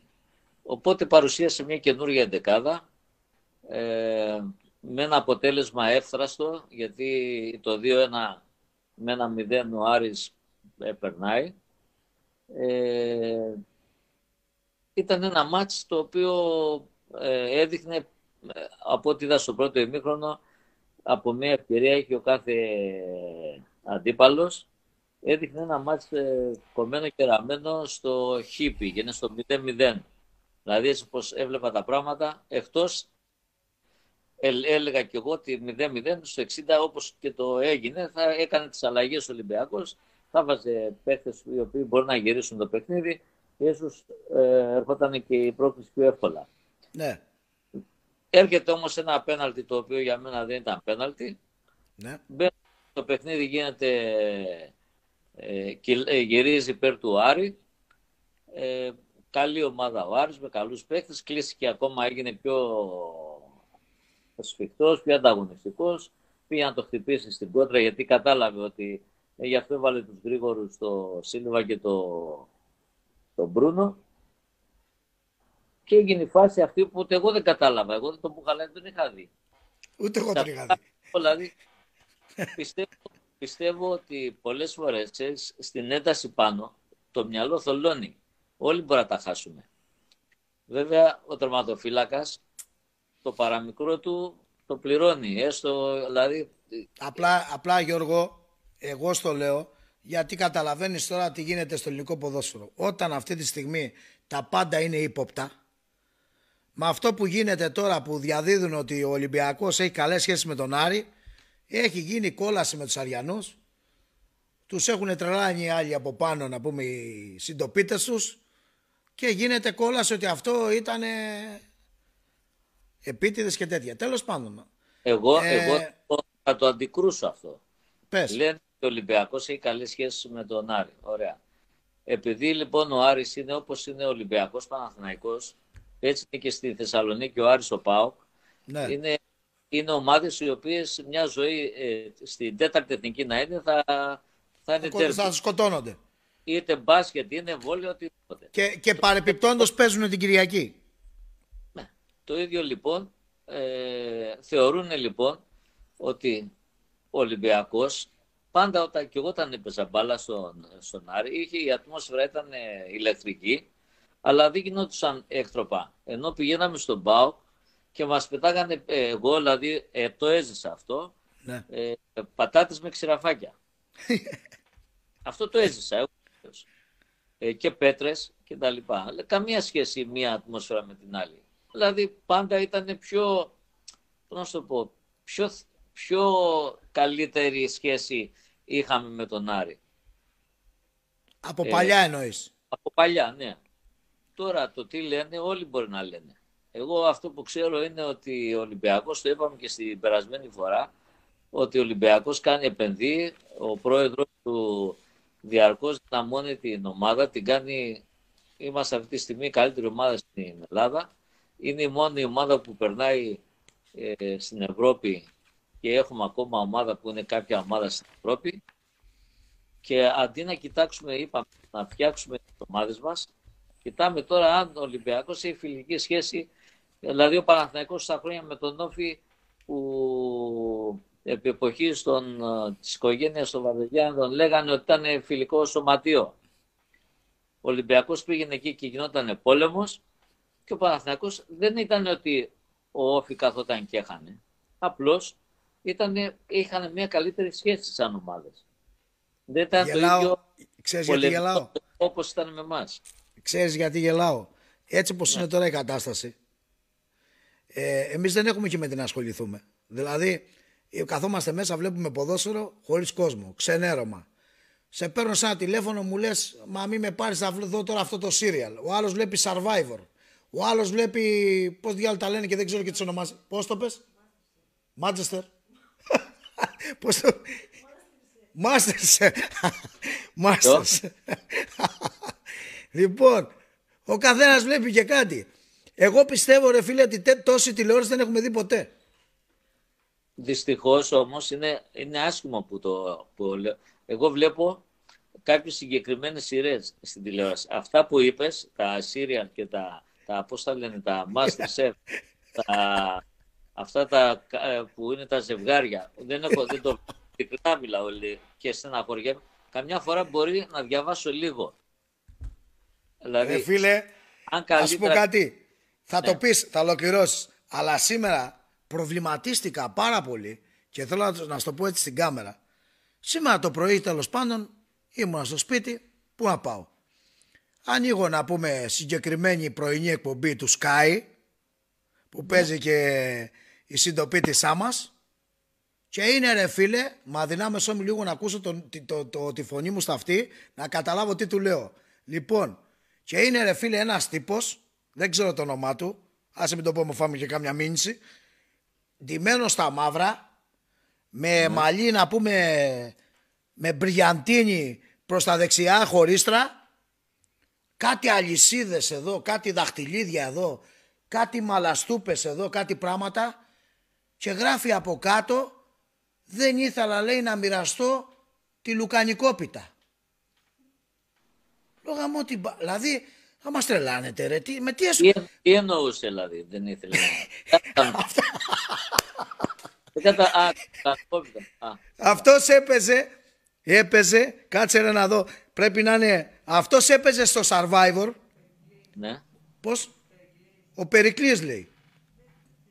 Ο Περικλής έπαιζε λέει στο Survivor και του κάνανε ερώτηση γιατί λέει δεν μοιράστηκε τη λουκανικόπιτα. Και γράφει λέει από κάτως δεν ήθελα να μοιραστώ τη λουκανικόπιτα. Ρε εσύ σε τι επίπεδο έχουμε φτάσει ρε; Α, κοίταξε, δεν, δεν φταίνε αυτή όμως. Ω, δεν φταίνε αυτή. Όταν κάθεσαι να το παρακολουθήσεις, τι λένε κάθε πρωί, σηκώνονται και λένε, κοιτάνε τα κομπιουτεράκια τους, λένε πόσο πραγματικά είχε το κάθε και τους συντηρούμε εμείς όλους αυτούς. Ακριβώς. Ε, ναι, ρε φίλε, αλλά είμαστε που είμαστε μέσα κλεισμένοι. Δεν έχετε ρε πούστη μου να μας δώσετε μια ποιότητα, να, να δούμε τίποτα. Το, δηλαδή το Survivor τώρα, ξέρεις γιατί το βλέπουνε. Εγώ δεν το βλέπω. Ε; Εγώ δεν το βλέπω. Έχω κάτι φίλους που είναι φανατικοί. Σκύψε, πιάσε, ανέβασε, κάνε, δείξε με τα σόβρακα. Όλοι. Εγώ είδα το πρώτο. Εγώ ε. είχα δει το πρώτο για να μην λέω ότι δεν, ότι δεν έβλεπα. Ότι δεν πήρες άποψη. Όχι, εγώ δεν είμαι από αυτούς. Εγώ λέω Α. την αλήθεια. Το πρώτο το είχα δει. Τούτο όμως δεν έχω δει ούτε ένα. Α, το πρώτο, α, το πρώτο λες survivor, το πρώτο, ναι. ναι Τέλος πάντων, εμείς εμείς κάνουμε τώρα μία συζήτηση σαν να μην μας βλέπει κανείς. Αυτό το επίπεδο που έχουμε φτάσει είναι γι' αυτό μας έχουν και σαν τα πρόβατα. Εντάξει. Δηλαδή είναι δυνατό ρε φίλε να γράφει ο άλλος δεν ήθελα λέει να μοιραστώ τη λουκανικόπιτα ρε. Θα τρελαθούμε.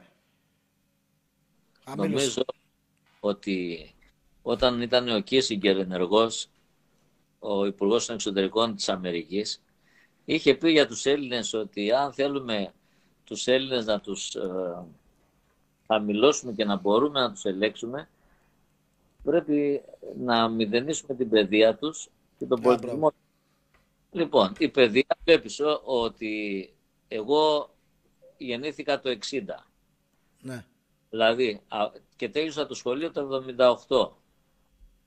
Και βλέπεις ότι προλάβαμε. Εγώ, χωρίς να ήμουν ο μαθητής ο Άριστος, ή δεν πηγαίναμε και φροντιστήρια, ήμουν μαθητής του 15. Ναι. Και δεν διάβαζα πολύ, αλλά ήταν ό,τι μαθαίναμε το μαθαίναμε. Δηλαδή συντακτικό, ιστορία, γεωγραφία, μαθηματικά. Τα μαθαίναμε. Ούτε παπαγασία, τίποτα. Τώρα δυστυχώς. Ναι, δυστυχώς και είναι, και είναι και αυτό που σχολίασα Γιώργος στην αρχή. Δηλαδή δεν φτάνει ρε φίλε ότι τα παιδιά μας δεν κάνουν μάθημα. Που αυτή τη στιγμή που λειτουργούν τα πάντα. Που κοντεύει να περάσει η χρονιά χωρίς κανένα αποτέλεσμα και έχεις ρε φίλε το θράσος και στέλνεις μήνυμα και λες ασχολάσουμε 12 η ώρα γιατί είναι λέει τσικνοπέμπτη. Εντροπή είναι. Δηλαδή ε... πρέπει, πρέπει να το σκεφτούν πολύ σοβαρά από εδώ και πέρα πώς θα διαχειριστούν την παιδεία γιατί μεγαλώνουμε φίλε φελούς. Δεν θα περάσουν τα χρόνια και δεν θα μπορούν να πούνε μία λέξη ρε φίλε. Ε, όπως οδηγούμαστε από ό,τι βλέπω ναι μεν ε, έχω δει ότι τα βιβλία που, που παίρνουν πια τα παιδιά έχουν μέσα πράγματα τα οποία δεν τα είχαμε εμείς. Ναι, αυτό είναι αλήθεια. Έχουν, έχουν, δηλαδή το επίπεδο είναι της μάθησης μεγαλύτερο. Το θέμα ναι, είναι, είναι αλήθεια. ο, ο τρόπος μάθησης είναι διαφορετικός. Δηλαδή δεν μαθαίνουν. Τα Ρε φίλε, δεν φτάνει, δεν φτάνει ότι δεν μαθαίνουν. Έχουν δώσει το δικαίωμα στα παιδιά να πιστεύουν ότι έχουν το δικαίωμα να πας ώρα και στιγμή να βάλουν λουκέτο στο σχολείο, να κάνουν κατάληψη, να... Ε, τώρα, δηλαδή, εμένα ο γιος μου, τα μάτια του, πρέπει να έχουν καεί από την οθόνη, ρε φίλε. Ναι, γιατί έχει μπει μέσα το συνδικαλιστικό κομμάτι, το οποίο δεν λέω να μην υπάρχει, αλλά όχι να εκμεταλλεύεται το, τον όρο δημοκρατία. Γιατί, ας πούμε, εγώ θυμάμαι όταν πήγαινα στο Πανεπιστήμιο στην Γυμναστική Ακαδημία, ε, που κάποια στιγμή πάω να περάσω και ήταν δύο θρανία και ήταν δύο διαφορετικοί να μου δώσουν κάτι, από κόμμα δηλαδή. Και δεν ασχολούμαι με τέτοια εγώ και έφυγα. Τώρα το ξέρεις ότι κάθονται έξω από τις πόρτες των σχολείων και τους μοιράζουν φυλάδια; Τα ξέρω, ναι. Αυτό θέλω να πω, ότι δηλαδή τι σχέση, τι δουλειά έχει το κάθε τι, το, ο κάθε ένας τι πιστεύει, σε τι κόμμα, σε κόμμα ε, ανήκει και να μπαίνει μέσα στο πανεπιστήμιο ή στο σχολείο. Τι δουλειά έχουν αυτά τα πράγματα; Εγώ μα, πώς τον αφήνεις, μα πώς τον αφήνεις εσύ σαν διευθυντής έξω από το σχολείο να μοιράζει φυλάδια. Δηλαδή, συγγνώμη, αν αυτός μοιράζει φυλάδια θρησκευτικού περιεχομένου ή δεν ξέρω κι εγώ τι, είναι νόμιμο. Όχι. Γιατί δεν έρχεται, γιατί δεν έρχεται έξω από το μαγάζι μου να τα μοιράζει; Ακριβώς. Πάνε, πάνε εκεί που επειδή τα παιδιά το αίμα τους έχουμε περάσει όλοι. Όταν yeah. είμαστε νέοι μας δεν βράζει, θέλουν να είμαστε αντιστασιακοί. Μας έλεγες να κάνουμε αυτό, κάναμε το αντίθετο. Ε, και εγώ τα έχω κάνει αυτά, έτσι, δεν λέω, αλλά την ώρα του σχολείου, εγώ θυμάμαι την ώρα του, που ήταν να, να διαβάσεις ή να κάνεις μάθημα, το έκανες ρε φίλε. Ναι ρε φίλε, αυτό, αυτό ακριβώς. Εγώ, εγώ κάποτε είχα πάει σε μια τάξη που και με έστειλε ο διευθυντής, σαν γυμναστής στο γυμνάσιο, ε, επειδή έλειπε η καθηγήτρια που θα τους έκανε μάθημα, να κάτσω εγώ μία ώρα και μπήκα και γινόταν της κακομήρας. Φωνές, κακό, πετάγανε χαρτάκια. Κάθομαι, δεν λέω τίποτα. Έκατσα στο, στο τραπέζι, στην έδρα, βγάζω το ρολόι μου, το αφήνω και, το κοίταζα. Και όταν περάσαν τα πέντε λεπτά, αυτοί ή ήμουν εγώ, είχα έρθει μέσα στην τάξη ή όχι, δεν τους ένοιαζε. Εγώ, εγώ βέβαια φίλε έκανα για καθηγητής. Ρίχνω μια μπουνιά κάτω ναι. και είπα και μια ε, κουβέντα, δεν ναι. θέλω να πω τώρα τι, ναι. ε, το οποίο δεν είναι βέβαια και ο, ο καταλληλότερος τρόπος, αλλά έτσι τους Σταματήσαν. να, με να σταματήσουν, να ναι. με προσέξουν. Τους μίλησα λίγο στη γλώσσα τους. Ε, βέβαια. Γιατί Αυτή... και οι καθηγητές πρέπει ναι λίγο να έρθουν προς το παιδί στα, στα, στα προβλήματά του. Μα δεν τους νοιάζει ρε Γιώργο. Δεν τους νοιάζει. Αυτό για λέω ότι από τον καθηγητή ξεκινάει. Ε βέβαια. Γιατί εμείς, εμείς θυμάσαι, εμείς θυμάσαι, εντάξει δεν είμαστε βέβαια εκεί ίδια γενιά, θα τα λέμε κιόλα, αλλά τέλος πάντων. Ε, είμαστε κοντά. Θυμάσαι κάτι σφαλιάρες που τρώγαμε; Εγώ ε, δεν το επικροτώ αυτό. Καλά εντάξει. Δηλαδή, να τρως φαλιάρες και τέτοια. Αλλά όταν έχεις με το στό άμαρας υπήρχαν καθηγητές οι οποίοι εμείς κρεμόμασταν τα χείλη του. Ναι, εμένα ναι. έκανε εμένα να τρέξω να βρω στη γειτονιά μας έναν λαϊκό ζωγράφο ο καθηγητής μου μαζί με την τάξη μας να, κάνουμε, να του κάνουμε μια έκθεση ζωγραφικής. Δηλαδή, άσχετο με, τα, με αυτά που εγώ μου αρέσαν. Εμένα, εμένα στο δημοτικό θυμάμαι ένα δάσκαλο που ανάλογα την επιτυχία που κάναμε και αν ήμασταν διαβασμένοι κάθε μέρα μας έβαζε και μας έκανε δώρο γραμματόσημα και κάναμε συλλογή γραμματοσύμων. Άκου τώρα. Ε, που τώρα άμα του, πεις του, άμα του πεις του παιδιού μου και του παιδιού σου να πούμε και του αλουνού για γραμματόσημο σου λέει τι μας λέει ρε φίλε, ποιο, ποιο γραμματόσημο; Εγώ έκανα συλλογή γραμματοσύμου και τα άφησα στις κόρες μου, σε μια κόρη, τα οποία ποτέ δεν κοιτάξανε. και αναγκάστηκα να τα δώσω κάπου σε ένα παιδί ο οποίος ήταν ε, έκανε τη συλλογή και το άρεσε Συλλέκτης. Συλλέκτης, ναι. Λοιπόν, η συζήτηση με σένα μου αρέσει πάρα πολύ γιατί πώς να το πω ρε βουλή με, με εμπνέεις πνευματικά δηλαδή μιλάμε σαν να είμαστε τώρα σαν εκείνο το καράβι που σε γνώρισα που άμα πω τώρα Πώς σε γνώρισα, θα γίνουμε και γραφικοί γιατί δεν τους ενδιαφέρει. Τέλος πάντων, δεν λέμε τίποτα. Πάμε στο θέμα μας. Ακριβώς. Λοιπόν, και, και ή... παραπάνω πράγματα που δεν ενδιαφέρει τον κόσμο. Τέλος ναι, όχι, όχι. Κάνεις μεγάλο λάθος. Κάνεις μεγάλο λάθος. σα ίσα που αυτό είναι το project της εκπομπής. Εγώ εδώ πέρα να κάθομαι να λέω μαλακίες πόσο πήγε ο τάδε και πόσο πήγε ο τάδε. Όχι μαλακίες. Δεν, θε... δεν γουστάρω να το κάνω αυτό, ρε φίλε.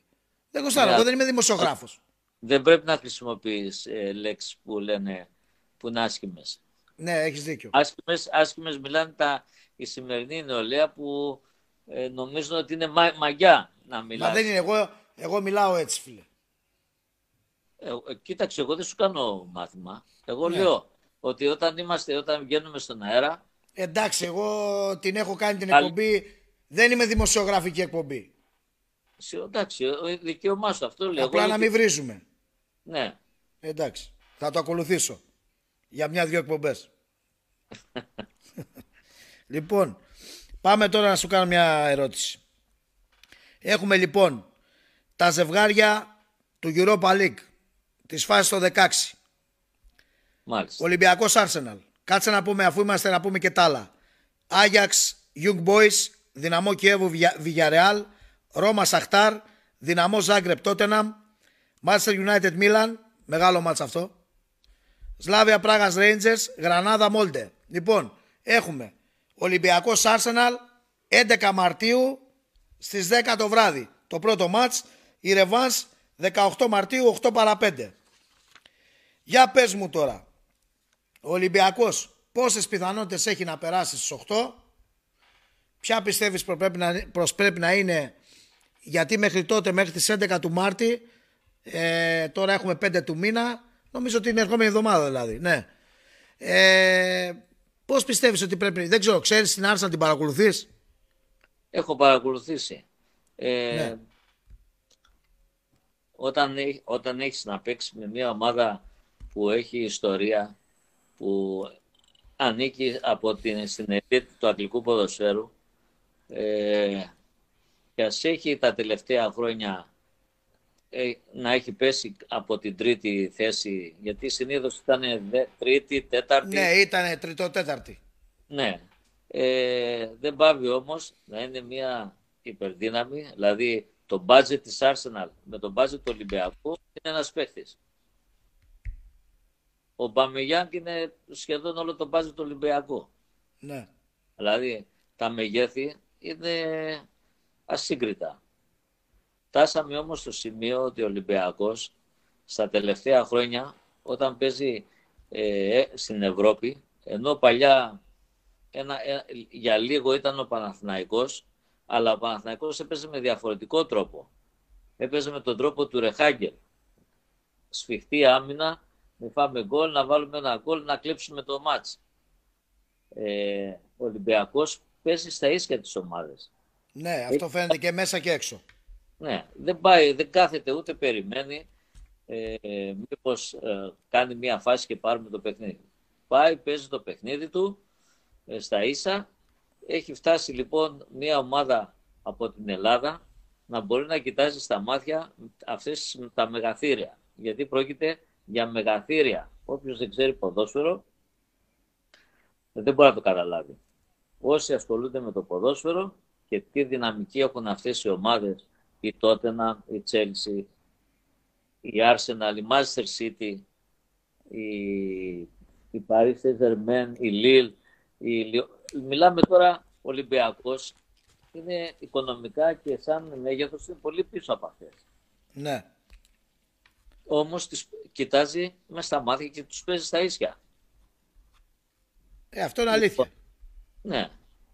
Και λοιπόν το μάτς αυτό, εγώ είμαι πάντα, η δική μου η γνώμη είναι ότι κάθε ένα παιχνίδι δεν μπορεί να προβλέψει τίποτα. Τίποτα. Γιατί είναι πολλοί παράγοντες που επισέρχονται σε ένα παιχνίδι. Για μένα αυτό που περιμένω από τον Ολυμπιακό είναι να είναι όλοι καλά οι παίχτες. Ε, αν βρεθούν σε καλή μέρα, έτσι, θα μπορέσουμε να έχουμε πιθανότητες ε, για τα δύο μας μιλάω, να περάσουμε. Ναι, γιατί, γιατί κατάλαβα πώς το τοποθετείς. Ο Ολυμπιακός δεν πρέπει να κοιτάζει εντός και εκτός έδρας. Πρέπει να κοιτάζει τα δύο μας το ίδιο. Ακριβώς. Μα ναι. νομίζω ότι το κάνει ο Ολυμπιακός. Το θέμα το όμως είναι να βρεθεί σε καλή μέρα, δηλαδή ο, οι, οι, οι παίχτες, ακόμα και τα ατούτου, να είναι σε πολύ καλή μέρα. Έτσι θα έχει τις πιθανότητες να περάσουμε. Μάλιστα.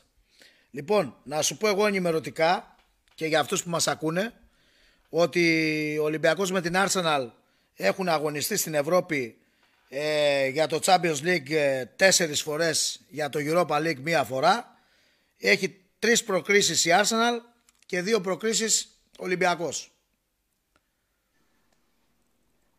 Ε, που σημαίνει ότι είναι περίπου μοιρασμένο. Περίπου Άρα, μοιρασμένο. Αν περάσετε τώρα, είμαστε 3-3. Οι πιθανότητες νομίζω ότι είναι 50-50. 50-50 είναι σίγουρα. Και ειδικά τώρα που η Arsenal δεν είναι αυτό που ήταν πιο παλιά. Εντάξει, εγώ δεν λέω οι ομάδες που παίζουν στο Europa League και στο Champions League ε, ανεξαρτήτως του ονόματος και της ιστορίας που κουβαλάνε, όλες είναι υπολογίσιμες. Δηλαδή, η, η Μόλτεν που είναι από τη Νορβηγία, ε, που δεν παίζουν αυτοί, τώρα δεν έχουν αγαν... είναι σε απραξία. Αυτοί έχουν διακοπή; Ε, βέβαια, οι Νορβηγοί δεν παίζουν. Ε. Ναι. Όπως και οι Σουηδοί. Οι Σουηδοί ναι. ξεκινάνε το... τώρα, Μάρτιο θα ξεκινήσουν νομίζω. Ναι, ναι. Πέρασαν όμως. Ναι ότι κάτι έχουν, έχουν και καλή ομάδα και δουλεύουν. Δεν είναι... Πάνε στην Ισπανία, κάνουν τις προετοιμασίες. Μα σοβαρά μιλάς τώρα, είναι να μιλάμε εμείς για αυτούς. Ε, Παίζουν τα φιλικά Άρα, άρα όλες οι ομάδες είναι υπολογίσιμες.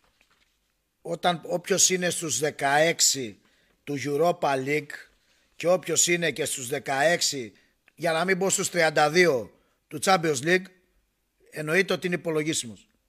Λοιπόν, ε, να πούμε και για το πρωτάθλημα, δύο κουβέντες. Και να σα αφήσω γιατί από ό,τι μαθαίνω κοιμάσαι και νωρίς. Λοιπόν, στο πρωτάθλημα από ό,τι φαίνεται τα πράγματα έχουν τελειώσει. Ο Ολυμπιακός θα είναι πρωταθλητής. Εντάξει, θα έχουμε και τα playoff. Από ό,τι φαίνεται, οι έξι που θα πάνε στα playoff είναι ο Ολυμπιακός, ο Άρης, ο Πάοκ, η ΑΕΚ, ο Παναθηναϊκός και η Τρίπολη. Ε, εντάξει, δεν ξέρω, θέλω να μου πεις ε, πραγματικά με ενδιαφέρει πάρα πολύ η άποψή σου καθότι κριτικός για την πορεία του Όφη. Ε, ειλικρινά έχω συναχωρηθεί φέτος, δεν το περίμενα. Ε, πέρσι είχε πολύ καλή ομάδα, είχε κάνει, ήταν η, η ευχάριστη έκπληξη και θυμάμαι πολύ καλά με μας, μας δυσκόλυψε και στα δύο μάτς, πάρα πολύ. Ναι. Ε, και έπαιζε και ωραίο ποδόσφαιρο. Φέτος δεν ξέρω τι συνέβη, δεν έχω ακολουθήσει κιόλας, να σου πω την αλήθεια. Αν και ο προπονητής είναι και φίλος μου, ήμασταν μαζί στη σχολή. Καλό ναι. παιδί ο Γιωργάκης ο Σίμος. Ε, νομίζω φέτος ότι είχαν την ατυχία να μην βρούνε τους κατάλληλους νομίζω παίκτες. Δηλαδή νομίζω ότι η ομάδα ήθελε ακόμα 4-5 ε, ε, καλούς παίκτες. Ναι. Ε, δεν μπορώ όμως να ξέρω τι, Τι πιστεύεις, τι πιστεύεις ότι στα, στα play out θα έχει πρόβλημα όφη; Δεν νομίζω. Δεν νομίζω. Γιατί, δηλαδή, να μου πεις ότι η Λάρισα ενισχύθηκε τώρα τελευταία, τη βλέπω... Ε, Κοίταξε, η Λάρισα, ε, Γιώργο, η Λάρισα είναι με 13 βαθμούς στην τελευταία θέση και έχει το εξαναβολής την Τετάρτη 10 του μήνα Λαμία Λάρισα. Δηλαδή με αυτό το μάτς τελειώνουν οι εκκρεμότητες. Κατάλαβες. Ναι, όχι, θέλω να πω ότι η, Λα... η Λάρισα έχει δείξει έτσι ε, κάποια δείγματα ότι κάτι άλλαξε προς το καλύτερο. Ναι. Η Λαμία προσπαθεί και αυτή να, να βελτιώσει λίγο ε, τη θέση.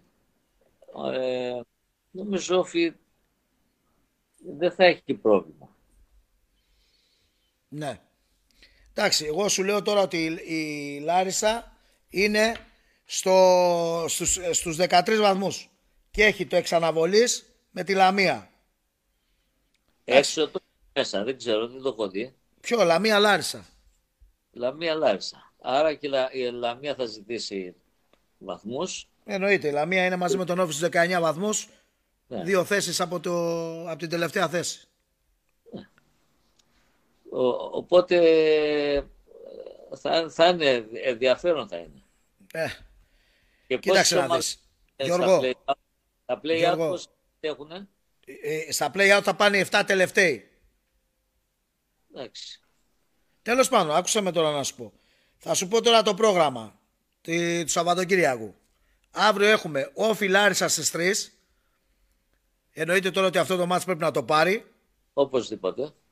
Ατρόμητος Τρίπολη 5 και 4. Πας ναι. ένα Παναθηναϊκός στις 7.30. Και έχουμε την Κυριακή Ολυμπιακός Λαμία στις 3. Πανετολικός Βόλος 5 και 4. ΠΑΟΚ Άρης στις 7.30. Και παίζει τη Δευτέρα ΑΕΚ Απόλλων. Και σου λέω 13 ε, Λαμία, Λαμία Λάρισα 5 και 4. Η Λαμία σίγουρα θα μείνει στο 19. Με τον Ολυμπιακό. Πιστεύεις, στο... με τον ναι, Ολυμπιακό. με τον Ολυμπιακό, ναι. Ε, εντάξει, πρέπει να πέσουν από την Ακρόπολη, να σταθούν όρθιοι και να βρουν Καλά, δεν το... Απλά επειδή είναι τώρα, επειδή είναι τώρα παραμονές του παιχνιδιού με την, με την ε, Arsenal, μην γίνει καμία στραβή. Ποιο, τι στραβή, και ποιοι να μπουν. Είπαμε ότι σχεδόν έχει δύο δεκάδες, να πω ότι... Ναι ρε, πλάκα σου κάνω ρε, πλάκα σου κάνω. Λοιπόν... Άρα, το αυτό που πρέπει να κοιτάξει είναι το μάτι του Σαββάτου. Εννοείται. Το μα αύριο πρέπει να το πάρει οπωσδήποτε όφη. Αφήσουμε τώρα τις δημόσιες σχέσεις και τις δικαιολογίες. Ο όφη πρέπει αύριο να πάρει τη Λάρισα. Δεν το συζητούμε. Εγώ νομίζω δεν θα είναι εύκολο το μάτς γιατί η Λάρισα έχει βελτιωθεί. Ε, βέβαια. αλλά νομίζω ένας όφη ψυχωμένος γιατί ας πούμε εγώ θυμάμαι ότι ο όφη ένα, ένα προστό που είχε όταν έπαιζε στο Γεντίκουλε, εντάξει πέρα του, ότι, του κόσμου, έτσι, που όλες οι ομάδες βέβαια το χάσανε, αλλά και ο Όφη που η έδρα του ήταν σπουδαία, ήταν και ψυχωμένος. Δηλαδή έμπαινες ε, τώρα μέσα. Αυτό όμως, ε, αυτό το στοιχείο τώρα φίλε δεν το βλέπουμε. Εντάξει, και εγώ όντως δεν το έχω δει, αλλά πιστεύω ότι αυτό το παιχνίδι πρέπει να ξε... δεν, μας... δεν χρειάζεται να δείξουμε θέαμα και τέτοια, γιατί τώρα θέλουμε τους τρεις βαθμούς. Τελείωσε. Ναι. Έτσι πρέπει να το σκεφτούν. Ειδικά τώρα το, το παιχνίδι το αυριανό πρέπει οπωσδήποτε, δώσε μου το γρήγορο, ε, το αυριανό πρέπει οπωσδήποτε να το πάρει όφη. Ε, αυτό λέμε. Με, ναι. δεν, δεν χρειάζεται να παίξουμε την μπάλα, την μπαλάρα, να κοιτάξουμε να κάνουμε ε, καλή εμφάνιση. Θέλουμε την ουσία και η ουσία είναι να πάρεις στους τρεις βαθμούς. Δεν με νοιάζει πώς θα το πάρεις, αν θα παρουσιαστεί θέαμα ή όχι. Τρεις βαθμούς πρέπει να πάρει. Και θέλω, και θέλω τώρα να κλείσουμε με την, ε, αν και το είπαμε και την προηγούμενη, Έχεις καμία ιδέα ή άποψη, μια πληροφορία, όπως θες πες το, ότι οι under teams τέλος πάντων θα ξεκινήσουν δραστηριότητες; Με την under 19 του Ολυμπιακού τι θα γίνει, πότε παίζει με την, ε, στην Ευρώπη; Δεν παίζει αφού α, ματαιώθηκε. Και αυτό. Ματαιώθηκε. Κατάλαβα. Και αυτό δεν σου έλεγα την περασμένη εβδομάδα. Ε, πού να θυμάμαι, με τόσα προβλήματα που γίνανε την προηγούμενη εβδομάδα. Δεν ε, θυμάμαι τίποτα. Η χρονιά για μένα είναι φέτος είναι σβησμένη, δεν, είναι σαν να μην υπήρξε. Ε, μακάρι, ναι, αλλά φίλε, μακάρι, ναι. μια κουβέντα είναι αυτό. Κοίταξε, καλός ή κακός έγινε. Τα παιδιά δεν... όμως αυτά έχουν χάσει το πλεονέκτημα, ξέρεις ποιο πλεονέκτημα, σου έχω πει. Ναι, εγώ δεν συμφωνώ το να είναι κλεισμένα και να μην γίνεται προπονήσεις έστω και ένα υποτυπώδες πρωτάθλημα αυτών των παιδιών. Εγώ, αλλά άμα πάρουμε ε, το δεδομένο που, που όντως αυτή τη στιγμή είναι κλειστά μέχρι, πιστεύω θα είναι μέχρι τα μέσα Απριλίου, Α, έστω, έστω τουλάχιστον να ανοίξουν, να μαζευτούν για να οριοθετήσουν τους στόχους για του χρόνου. Φίλε, πιστεύεις ότι πρέπει, πες ότι ανοίγουνε, πιστεύεις ότι πρέπει να υπάρχει θέμα καλοκαιρινές διακοπές φέτος; Εντάξει, για διακοπές δεν ξέρω πώς θα το πάω. Ε, είναι το θέμα, δεν είναι το θέμα οι διακοπές για τα παιδιά. Είναι το θέμα ο σύλλογος. Αυτός που ανήκουν οι ακαδημίες, στο κάθε σύλλογο που ανήκουν η κάθε ακαδημία, τι διάθεση και τι... Αυτό λέω, αυτό λέω, ότι πρέπει να υπάρχει διάθεση να μην σταματήσει τίποτα. Αυτό λέω. Α δούμε. Τέλος πάντων. Λοιπόν, χάρηκα πάρα πολύ. Επιτέλους ολοκληρώθηκε η συζήτηση μαζί σου. Εγώ χάρηκα ε, και ελπίζω να μην ήμασταν έτσι κουραστικοί. Τι λες ρε, εσύ, μην το ξαναπείς αυτό το πράγμα. Μα, Φύγε από αυτή την κατάσταση. Γιατί η κουβέντα μας πιο πολύ δεν, δεν ήταν ποδοσφαιρική. Ήταν Μα δεν θέλω να κάνω ποδοσφαιρική. Μα τι ποδοσφαιρική κουβέντα να κάνουμε ρε φίλε. Εδώ αυτή τη στιγμή ε, να σου πω μια ποδοσφαιρική κουβέντα. Να σου δώσω μια πληροφορία. Ο Αρσενίδης ναι. έπαιξε προχθές με τον Όφη. Η Ράπετρας έγινε αλλαγή στο 65. Αυτή είναι η πληροφορία που θα σου δώσω. δηλαδή, δηλαδή, τι πληροφορία να σου δώσω. Να κάτσω να σου πω τώρα εγώ ότι εχθές η ΑΕΚ έπαιζε με τη φωτιά. Τι θες τώρα, αφού δεν, αφού δεν μπορώ να μιλήσω. Δεν το είπαμε αυτό γιατί δεν σε συνέφερε, έτσι. Φίλε, στον αέρα δεν μπορώ να πω τίποτα. Ξέρεις ότι δεν μπορώ. και, δεν θα, και δεν κάνει να πούμε. Έτσι. Να ξέρεις ότι κάθε, κάθε φορά που με καλούν από Κρήτη, ε, είτε να μιλήσω είτε για οτιδήποτε λόγο, είμαι τόσο χαρούμενος, αγαπάω τόσο πολύ αυτό το νησί, τους ανθρώπους, να το ξέρεις, και δεν με νοιάζει τι λένε. Λένε και διάφορα για μας τους κριτικούς. Ε, λένε, λένε. Ναι, αλλά... Δεν, δεν είναι και όλα ψέματα. Ναι, για μένα, εντάξει, υπάρχουν και αυτοί. Για μένα είναι το καλύτερο νησί στον κόσμο. Είναι, είναι. Εγώ έχω ταξιδέψει σε πολλά μέρη, αλλά δεν υπάρχει σαν την Κρήτη. Ναι ρε φίλε, αλλά δεν έχουμε καλή νοοτροπία. Ε, εντάξει, δεν είμαστε και οι χειρότεροι. Έχουμε... Όχι, δεν είπα. Δεν είπα ότι είμαστε χειρότεροι εντάξει, λίγο το χρήμα μας χάλασε. Έτσι, υπάρχουν, έτσι. Υπάρχει ακόμα η, η, η Λεβεντιά, υπάρχει... Καλά, αυτά δεν τα διαπραγματευτήκαμε. Ε, αυτά είναι... Όχι Γιώργο, επειδή δίνεις και την πάσα, δεν διαπραγματευτήκαμε ούτε τη Λεβεδιά, ούτε την, ότι είμαστε ωραίο νησί, αλλά να πούμε και την αλήθεια, ότι είμαστε ένας καλομαθημένος λαός, ένας λαός που έχει μάθει να πάρει λεφτά και να ζήσει καλά. Η νοοτροπία αυτή φαίνεται και σε αυτή την κρίσιμη περίοδο του lockdown. Δεν είναι ψέματα. Και είμαστε και ένας λαός που άμα μας κόψει τις πολλές ελευθερίες το χαβά και τα πολλά πολλά σουξουμάιν γύρω γύρω γίνεσαι εχθρός. Αυτά είναι. Είμαστε λίγο περίεργοι. Αλλά Έτσι. εγώ σου είπα ότι το, το, το πράγμα άρχισε και χαλούσε μετά το 80. Τι λες τώρα; Αυτό το πράγμα χάλασε το που ολοκληρώθηκε η δεκαετία του 80. Εντάξει, να μην φτάσουμε πάλι για την κουβέντα αυτή. Το ότι- Ξέρω πολύ καλά τι λες. Ότι, έπ- ότι έπεσε χρήμα και τα μπλα Ναι, μπλα. εσύ να τα ακούσεις, Αλλά σε πίσω από την χρήμα κάμερα. το πληρώνουμε τώρα, τέλος πάντων. Ναι. Μα έχεις απόλυτο δίκιο, αλλά και ξέρεις και κάτι.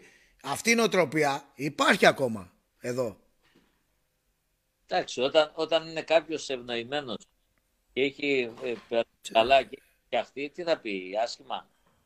Τι χαζός είναι. Ναι. Τέλος εγώ θα σε καληνυχτήσω. Εννοείται. Ναι, χάρηκα πολύ έτσι και στους ε, φίλους που Ξέρεις, μαζεύουν ξέρεις σπίτι. γιατί γελάω τώρα; Είσαι ο πρώτος καλεσμένος που με καληνυχτεί πρώτος. Όχι, μου είπες πριν. Α, ναι, εντάξει. εντάξει. Και, Λοιπόν, ε, Λοιπόν. ε, το πρόβλημα, μπορώ να μιλήσω. όχι ρε φίλε, πλάκα σου κάνω, σε πειράζω. Λοιπόν, σε ευχαριστώ πάρα πολύ. Να είσαι καλά. Ε, ε, έκανα το σταυρό μου, λέω, άμα πέσει ξανά ο κοκολάκης, καήκαμε. Καήκαμε. Εντάξει. Να λοιπόν. δω χαιρετισμούς σε όλους τους φίλους μου στο Ηράκλειο. Έγινε. Ξέρεις και, Σε- και σ- ε, πώς δεν ξέρω, ξέρω, ξέρω. στον Πετούση το φίλο μου, τον Όπα. Βασίλη. Ναι, ναι, αδερφός. Ε, Αδερφός. κάτσε λοιπόν, κάτσε να σου δώσω τώρα ρεπορτάζ. Για πες, Ταξιδεύει για Αθήνα. ο Βασίλης. Ναι. Α, ωραία. Τον έβγαλα τώρα, τον έβγαλα στο κλαρί. Α, οπότε θα τον πάρω αύριο τηλέφωνο. ωραία. Γιατί είναι αδερφός, είναι πολύ καλό το φίλος. Έγινε. Λοιπόν, φίλε, σε ευχαριστώ. Θα τα ξαναπούμε εμείς. Έχουμε πολύ, πολύ ψωμί. Καληνύχτα Γιάννη, ευχαριστώ πάρα πολύ Καληνύχτα, φίλε. για τον Καληνύχτα. χρόνο που μου έδωσες και καληνύχτα όλους. Γεια σας. Εντάξει, τα λέμε. Τσάω, τσάω, γεια. Λοιπόν, έτσι μπράβο. Βάλε μου και λίγο μουσική γιατί με έχουν πάρει τα, τα αυτιά μου. Μα βάλε μου λίγο το χαλάκι. Λοιπόν, να πάμε κατευθείαν στον επόμενο καλεσμένο. Ο οποίος έχει και παιδάκια και πρέπει να τον ευγάλουμε. Λοιπόν, Ταυλαδωράκης Κώστας. Και μάλιστα από ό,τι πληροφορούμε θα βγάλουμε και είδηση με τον Κώστα τώρα γιατί αν έχω προλάβει να ενημερωθεί ο Κώστας είναι μέχρι το μεσημέρι ήταν ποδοσφαιριστής της Δαμάστας τώρα είναι ποδοσφαιριστής με το δελτίο στο χέρι ελεύθερος και πιθανολογώ ότι θα διαπραγματευτεί τη μεταγραφή του σε άλλη ομάδα. Τι συμβαίνει; Ναι.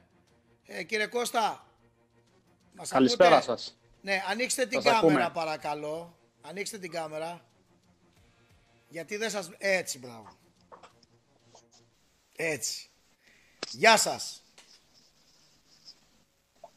Γεια σας. Μάλιστα. Γεια σας. Καλησπέρα σας. Θα μ' ακούς μόνο από το τηλέφωνο. Χαμήλωσε Από το τηλέφωνο όλα. σε ακούω. Ωραία. Έτσι, γιατί είχαμε καθυστέρηση. Λοιπόν, ε, δεν πιστεύω να σε καθυστερήσαμε. Όχι, εντάξει, μια χαρά. Μια χαρά. Είναι αλήθεια το ρεπορτάζ που με ενημερώσανε με μήνυμα ότι πλέον δεν ανήκει στην ομάδα της Δαμάστας. Ναι, αλήθεια είναι. Εντάξει, ήταν φυσικό επακόλουθο των γεγονότων. Ναι. Δηλαδή, ε, επειδή δεν γνωρίζω τι φυσικό επακόλουθο γεγονότων ποιον, της μη συμμετοχής της Δαμάστας στη ΓΑΜΑ Εθνική; Ε, έγινε πιο εύκολα. Γιατί κάποια παιδιά είχαμε πει από την αρχή ε, ότι σε όλο αυτό το κομμάτι δεν μπορούμε να συμμετέχουμε, οπότε θέλουμε να αποδεσμευτούμε. Ε, Παρ' όλα αυτά η απόφαση της ομάδας ήταν να μην κατέβει, άρα έγινε πιο εύκολο. Μάλιστα. Εσύ η διάθεσή σου ε, και γενικά να μας μεταφέρεις λίγο αν ό,τι μπορείς να μας μεταφέρεις, δεν λέω εγώ να μας πεις κάτι το οποίο δεν θέλεις να μας το πεις, η διάθεση της ομάδας της Δαμάστας να μην συμμετάσχει στο πρωτάθλημα της ΓΑΜΑ Εθνικής προέκυψε μέσα από αυτή την καθυστέρηση της επανέναξης ή ήταν κάτι το οποίο ε, προϋπήρχε με την έναρξη του δεύτερου lockdown; Ε, δεν νομίζω ότι ήταν, ήταν μια απόφαση όλων των γεγονότων μαζί. Ε, νομίζω περισσότερο ότι έπαιξε ρόλο, σίγουρα έπαιξε η καθυστέρηση, ε, αλλά από τα δικά τους λεγόμενα ήταν η αβεβαιότητα που υπάρχει. Ναι, η αβεβαιότητα. Κοίταξε τώρα Κώστα, γιατί εγώ θέλω να τα λέμε τα πράγματα όπως έχουν. Εγώ θυμάμαι πάρα πολύ καλά, το έχω πει και σε προηγούμενες εκπομπές, ότι όλα τα σωματεία φωνάζανε και διαμαρτυρότανε για την κυβέρνηση που μας έχει κλείσει μέσα στα σπίτια και έχουμε αποκτήσει ψυχολογικά προβλήματα. Ξαφνικά, μετά με καθυστέρηση, δεν λέω, έγινε, πάρθηκε η απόφαση να ξεκινήσουν οι προπονήσεις. Η ομάδα της Δαμάστας προπονήσεις ξεκίνησε; Δεν ξεκίνησε, όχι. Δεν ξεκίνησε. Άρα, νομίζω, ότι, λοιπόν- νομίζω ότι όταν βγήκε, όταν βγήκε η απόφαση, ε, ουσιαστικά είχε πάρει ήδη την απόφασή της. Άρα, να πάμε τα πράγματα με τη σειρά. Άρα, όταν πάρθηκε η απόφαση για να ξεκινήσετε προπονήσεις, είχατε ήδη αποφασίσει ότι δεν θα συμμετέχει στο πρωτάθλημα. Ε, η κατεύθυνση θεωρώ πως ήταν από εκεί. Μάλιστα. Και αυτό το αποδεικνύει η στάση της ομάδας να διοργανώνει τε, τηλεδιασκέψεις με γνώμονα το να μην ξεκινήσει το πρωτάθλημα. Μάλιστα. Άρα λοιπόν η προδιάθεση του σωματείου και της διοίκησης ήταν ότι το πρωτάθλημα ξεκινήστε, δεν το ξεκινήστε, εμείς δεν συμμετέχουμε. Ούτε καν μπαίνουμε στη διαδικασία για να κάνουμε προπόνηση. Ε, ναι, μέχρι τελευταία στιγμή το συζητούσαν, η αλήθεια είναι. Ε, εγώ για να πω την αλήθεια δεν κατάλαβα ποιος είναι ο πραγματικός λόγος που τελικά δεν δήλωσαν καν συμμετοχή. Ε, εννοείται ότι είναι δικαίωμα της κάθε ομάδας να κάνει ό,τι θεωρεί καλύτερο. Ε, απλά θεωρώ ότι και όλα, σε όλα τα πράγματα υπάρχουν κάποια όρια. Ναι. Ε, όπως είπες, από τις 137 ομάδες που είναι στη ΓΑΜΑ Εθνική, ναι. ε, δήλωσαν συμμετοχή 129. 136, 136 ομάδες, οι 128. 8 ομάδες δεν δήλωσαν συμμετοχή, 4 από την Κρήτη. Από τον Κρητικό Όμιλο. Ναι, και 4 από την υπόλοιπη Ελλάδα. Ωραία. Σε αυτό το κομμάτι λοιπόν πρέπει να πούμε ότι ε, τα, τα μεγαλύτερα παράπονα στην ΕΠΟ αυτή τη στιγμή υπάρχουν για τον Κρητικό Όμιλο που είχαν φαγωθεί να γίνει ξανά κριτικός όμιλος στη ΓΑΜΑ Εθνική. Έτσι, και τελικά τις μεγαλύτερες αντιδράσεις και τις μεγαλύτερες πιέσεις για να μην ξεκινήσει το πρωτάθλημα τις δέχτηκαν από τον κριτικό όμιλο.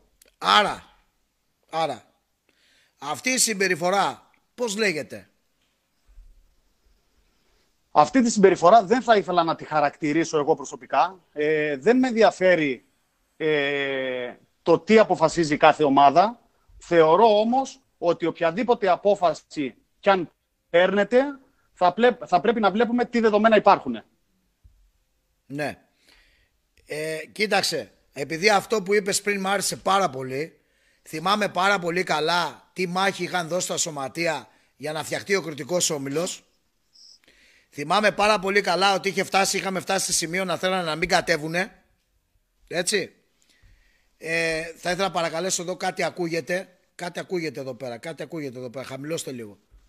Ε, εγώ λοιπόν δεν μπορώ να καταλάβω από τη στιγμή που, εκτός αν ακούγεται εδώ, από τη στιγμή που έγινε ο κριτικός όμιλος, έγινε ό,τι έγινε για όλη την Ελλάδα. Για 136 σωματεία έγινε, δεν έγινε μόνο για τα 16 τα δικά μας. Έτσι. Θυμάμαι πάρα πολύ καλά ότι είχε σηκωθεί επανάσταση γιατί δεν ξεκινάμε προπονήσεις. Και ξαφνικά, γιατί να πούμε και την αλήθεια Κώστα, δεν είναι μόνο αυτά τα τέσσερα σωματεία τα οποία δεν δείξαν έντονο ενδιαφέρον για τη ΓΑΜΑ Εθνική. Ήταν τα 14. Μόνο δύο ήταν από την αρχή θετική για την επανέναρξη. Συμφωνούμε. Δηλαδή, όλος ο κριτικός όμιλος πλην δύο δεν ήταν ζεστή για την επανέναρξη του παραδείγματος της ΓΑΜΑ Εθνικής. Σωστά. Και έρχομαι τώρα εγώ και κάνω την εξής σκέψη.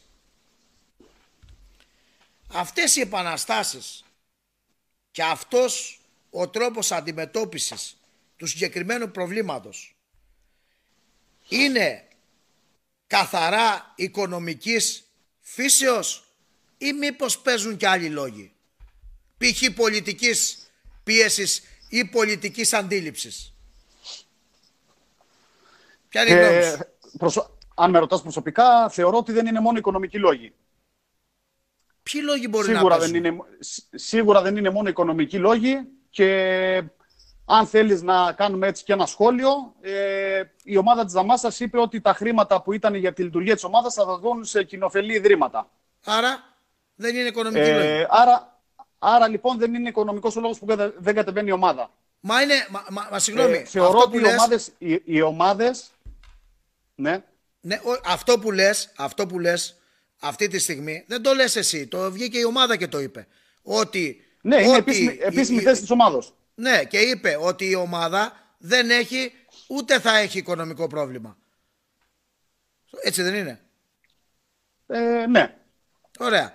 Τα λεφτά λοιπόν που είναι να δώσουμε για τη ΓΑΜΑ Εθνική είπε η διοίκηση, θα τα δώσουμε για κοινοφελή σκοπό. Σωστά; Σωστά. Γιατί σε ακούω λίγο με καθυστέρηση να μου απαντάς. Λοιπόν, εγώ έρχομαι λοιπόν σαν φίλαθλος και λέω, αφού δεν είναι οικονομικό το θέμα, ποιο είναι το θέμα; Ε, κατά τα λεγόμενα πάντα της ομάδας είναι υγειονομικά. Ε, Υγειονομικά. Σε δική μου ερώτηση, σε δική μου ερώτηση λοιπόν, είναι το κατά πόσο ενδιαφέρθηκαν οι ομάδες που ήταν αρνητικές να πάρουν το πρωτόκολλο στα χέρια τους, που εμείς οι 20 ποδοσφαιριστές που είχαμε φτιάξει την Επιτροπή και πιέζαμε τώρα 2,5 μήνες, το έχουμε στα χέρια μας εδώ και ένα μήνα αυτό το πρωτόκολλο. Και σε αυτό το σημείο θα ήθελα να κάνω μια παρένθεση, Γιάννη, και να ευχαριστήσουμε μέσα από την εκπομπή σου την κυρία Παγώνη και τον κύριο Εξαδάκτυλο, οι οποίοι ήταν από τους πολύ ένθερμους υποστηρικτές στην επανεκκίνηση του ερασιτεχνικού αθλητισμού. Πολύ και νομίζω σημαντικό. ότι καλό είναι αυτά τα πράγματα να λέγονται. Ε, πολύ σημαντικό αυτό που είπες τώρα. Ε, Να παρόλα τα, αυτά, ακούνε, τα- τα- να, τα ακούνε, να τα ακούνε μερικοί που κάνουν πολιτικό παιχνίδι και λένε ότι αυτοί της κυβέρνηση θέλουν να κάψουν τον αθλητισμό. ε, το ότι συναντήσαμε πάρα πολλά εμπόδια, συναντήσαμε Εννοείται. πάρα πολλά εμπόδια. Εννοείται. Ε, τα περισσότερα όμως εμπόδια δυστυχώς, δυστυχώς δεν τα συναντήσαμε από την πολιτεία. Τα περισσότερα εμπόδια τα συναντήσαμε, όπως λέει και η παροιμία, ότι τα κάστρα πέφτουν από μέσα. Έτσι λοιπόν και εμείς τα περισσότερα εμπόδια τα αντιμετωπίσαμε από τους ε, ουσιαστικά παράγοντες του ποδοσφαίρου που δεν ήθελαν σε καμία περίπτωση να ξεκινήσει το πρωτάθλημα. Για τους δικούς τους λόγους. Δεν θα μπω να, να τους αναλύσω ούτε να τους εξετάσω. Ε, δεν ξέρω βέβαια κατά πόσο μπήκαν όλοι αυτοί οι άνθρωποι στη διαδικασία να σκεφτούν, και δεν μιλάω μόνο για το ποδόσφαιρο, για να μην παρεξηγηθώ, το όλες αυτές οι οικογένειες που ζουν από τον ερασιτεχνικό αθλητισμό, ε, πώς περνάνε, τι ανάγκες έχουν και ένα κομμάτι το οποίο δυστυχώς δεν μπαίνει στο τραπέζι είναι το ψυχολογικό κομμάτι και το ψυχολογικό κόστος που έχει για τον αθλητή ο εγκλισμός στο σπίτι, η ζωή χωρίς προπόνηση και γενικά μια τόσο μεγάλη και δραστική αλλαγή στη ζωή του. Εκεί τώρα Κώστα, σε αυτό που λες τώρα, είναι που κάθομαι εγώ και αναρωτιέμαι και λέω ρε παιδί μου τόσο χαζός είμαι. Πριν από δύο μήνες περίπου, όχι δύο μήνες, πριν από τρεις μήνες περίπου, με, πριν τις γιορτές, δεν ήταν τα σωματεία της Κρήτης μέσα από τοπικά αθλητικά site που διαμαρτυρότανε και ρίχνανε μορφή, μομφή στην κυβέρνηση ότι μας κλείσανε μέσα, φωνάζανε οι ποδοσφαιριστές, φωνάζανε οι διοικήσεις των ομάδων και θέλουμε να παίξουμε ποδόσφαιρο και δεν μας αφήνετε. Αλλού ήμουν εγώ, α- άλλα άκουγα, άλλα διάβαζα. Το τι άλλαξε μέσα σε τρεις μήνες νομίζω ότι μόνο αυτοί μπορούν να απαντήσουν. Μάλιστα. Εντάξει. Λοιπόν, πάμε στα θέματά μας τώρα. Εσύ τώρα είσαι ελεύθερος. Πώς το βλέπεις το ποδοσφαιρικό σου μέλλον; Εντάξει, είναι μια περίοδος η οποία είναι πάρα πολύ δύσκολη.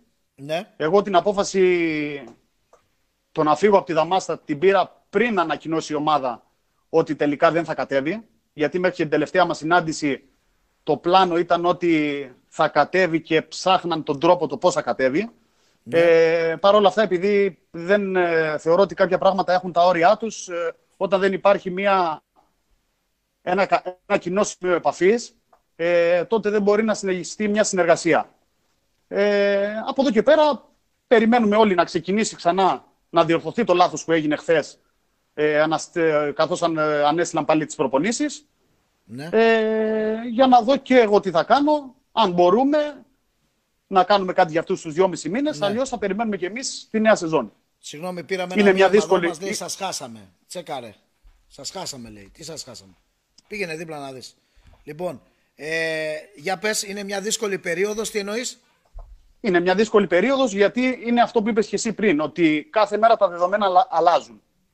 Μάλιστα. Ε, θεωρώ όμως ότι εκεί είναι το μεγαλύτερο λάθος που έχει συμβεί, ότι ναι. θα, υπήρχαν, θα έπρεπε να υπήρχαν κάποια δεδομένα και κάποιες βάσεις οι οποίες δεν θα άλλαζαν τόσο εύκολα. Και δεν μιλάω μόνο για τον αθλητισμό, μιλάω γενικά για όλη αυτή τη διαχείριση. Να ακούω λίγο πιο δυνατά τον καλεσμένο. Ναι.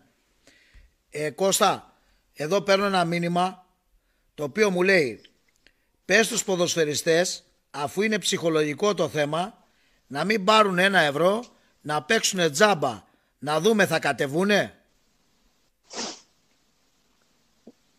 Αυτό λοιπόν ε, για να απαντήσω στο, στο φίλο ε, καλό θα ήταν πριν κάνουν οι ποδοσφαιριστές αυτή την κίνηση γιατί νομίζω ότι κανείς ποδοσφαιριστής τη δεδομένη χρονική στιγμή, επειδή μιλάμε με ποδοσφαιριστές με όλους, από όλους τους ομίλους, κανένας ποδοσφαιριστής δεν είχε απέτηση. Παίρνω μηνύματα. Ε, δεν ναι. είχε απέτηση να πληρωθεί όπως πληρωνόταν ή να έχει τις απολαυές που είχε.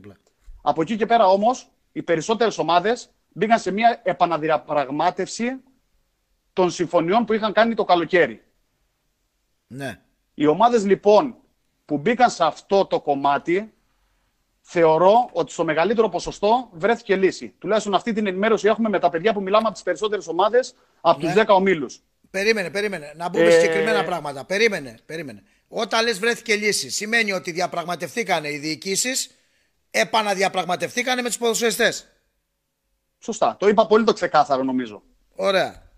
Όχι. Άρα λοιπόν, άρα, λοιπόν δεν νομίζω ότι, ότι οι ποδοσφαιριστές παλεύαμε δυόμισι μήνες για να ξανανοίξουμε το ποδόσφαιρο και γενικά τον, τον ερασιτεχνικό αθλητισμό και εμείς να ζούμε σε μια ουτοπία πιστεύοντας ότι θα έχουμε τις ίδιες απολαβές ε, πάνω σε αυτό το κομμάτι. Θα ήθελα μόνο, συγγνώμη λίγο Κώστα, θα ήθελα μόνο να βλέπετε τα μηνύματα που μας γράφουν γιατί δεν καταλαβαίνω τι λένε.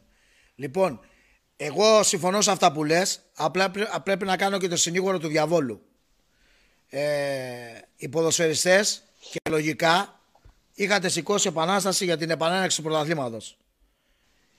Από ό,τι πληροφορήθηκα, πολλοί ποδοσφαιριστές έβαλαν νερό στο κρασί τους. Θέλω λοιπόν να σε ρωτήσω το εξής. Αν εγώ είμαι πρόεδρος σε μια ομάδα και πληρώνω ένα ποδοσφαιριστή για 10 μήνες, παράδειγμα, ένα ποσό. Με αυτή την όλη διαδικασία της διακοπής του πρωταθλήματος της μείωσης των πόρων και των εσόδων που έχουν οι ομάδες καθότι οι χορηγοί ένας-ένας πηδάνε από το καράβι και λογικά πηδάνε γιατί δεν υπάρχουν πλέον χρήματα όπως πριν.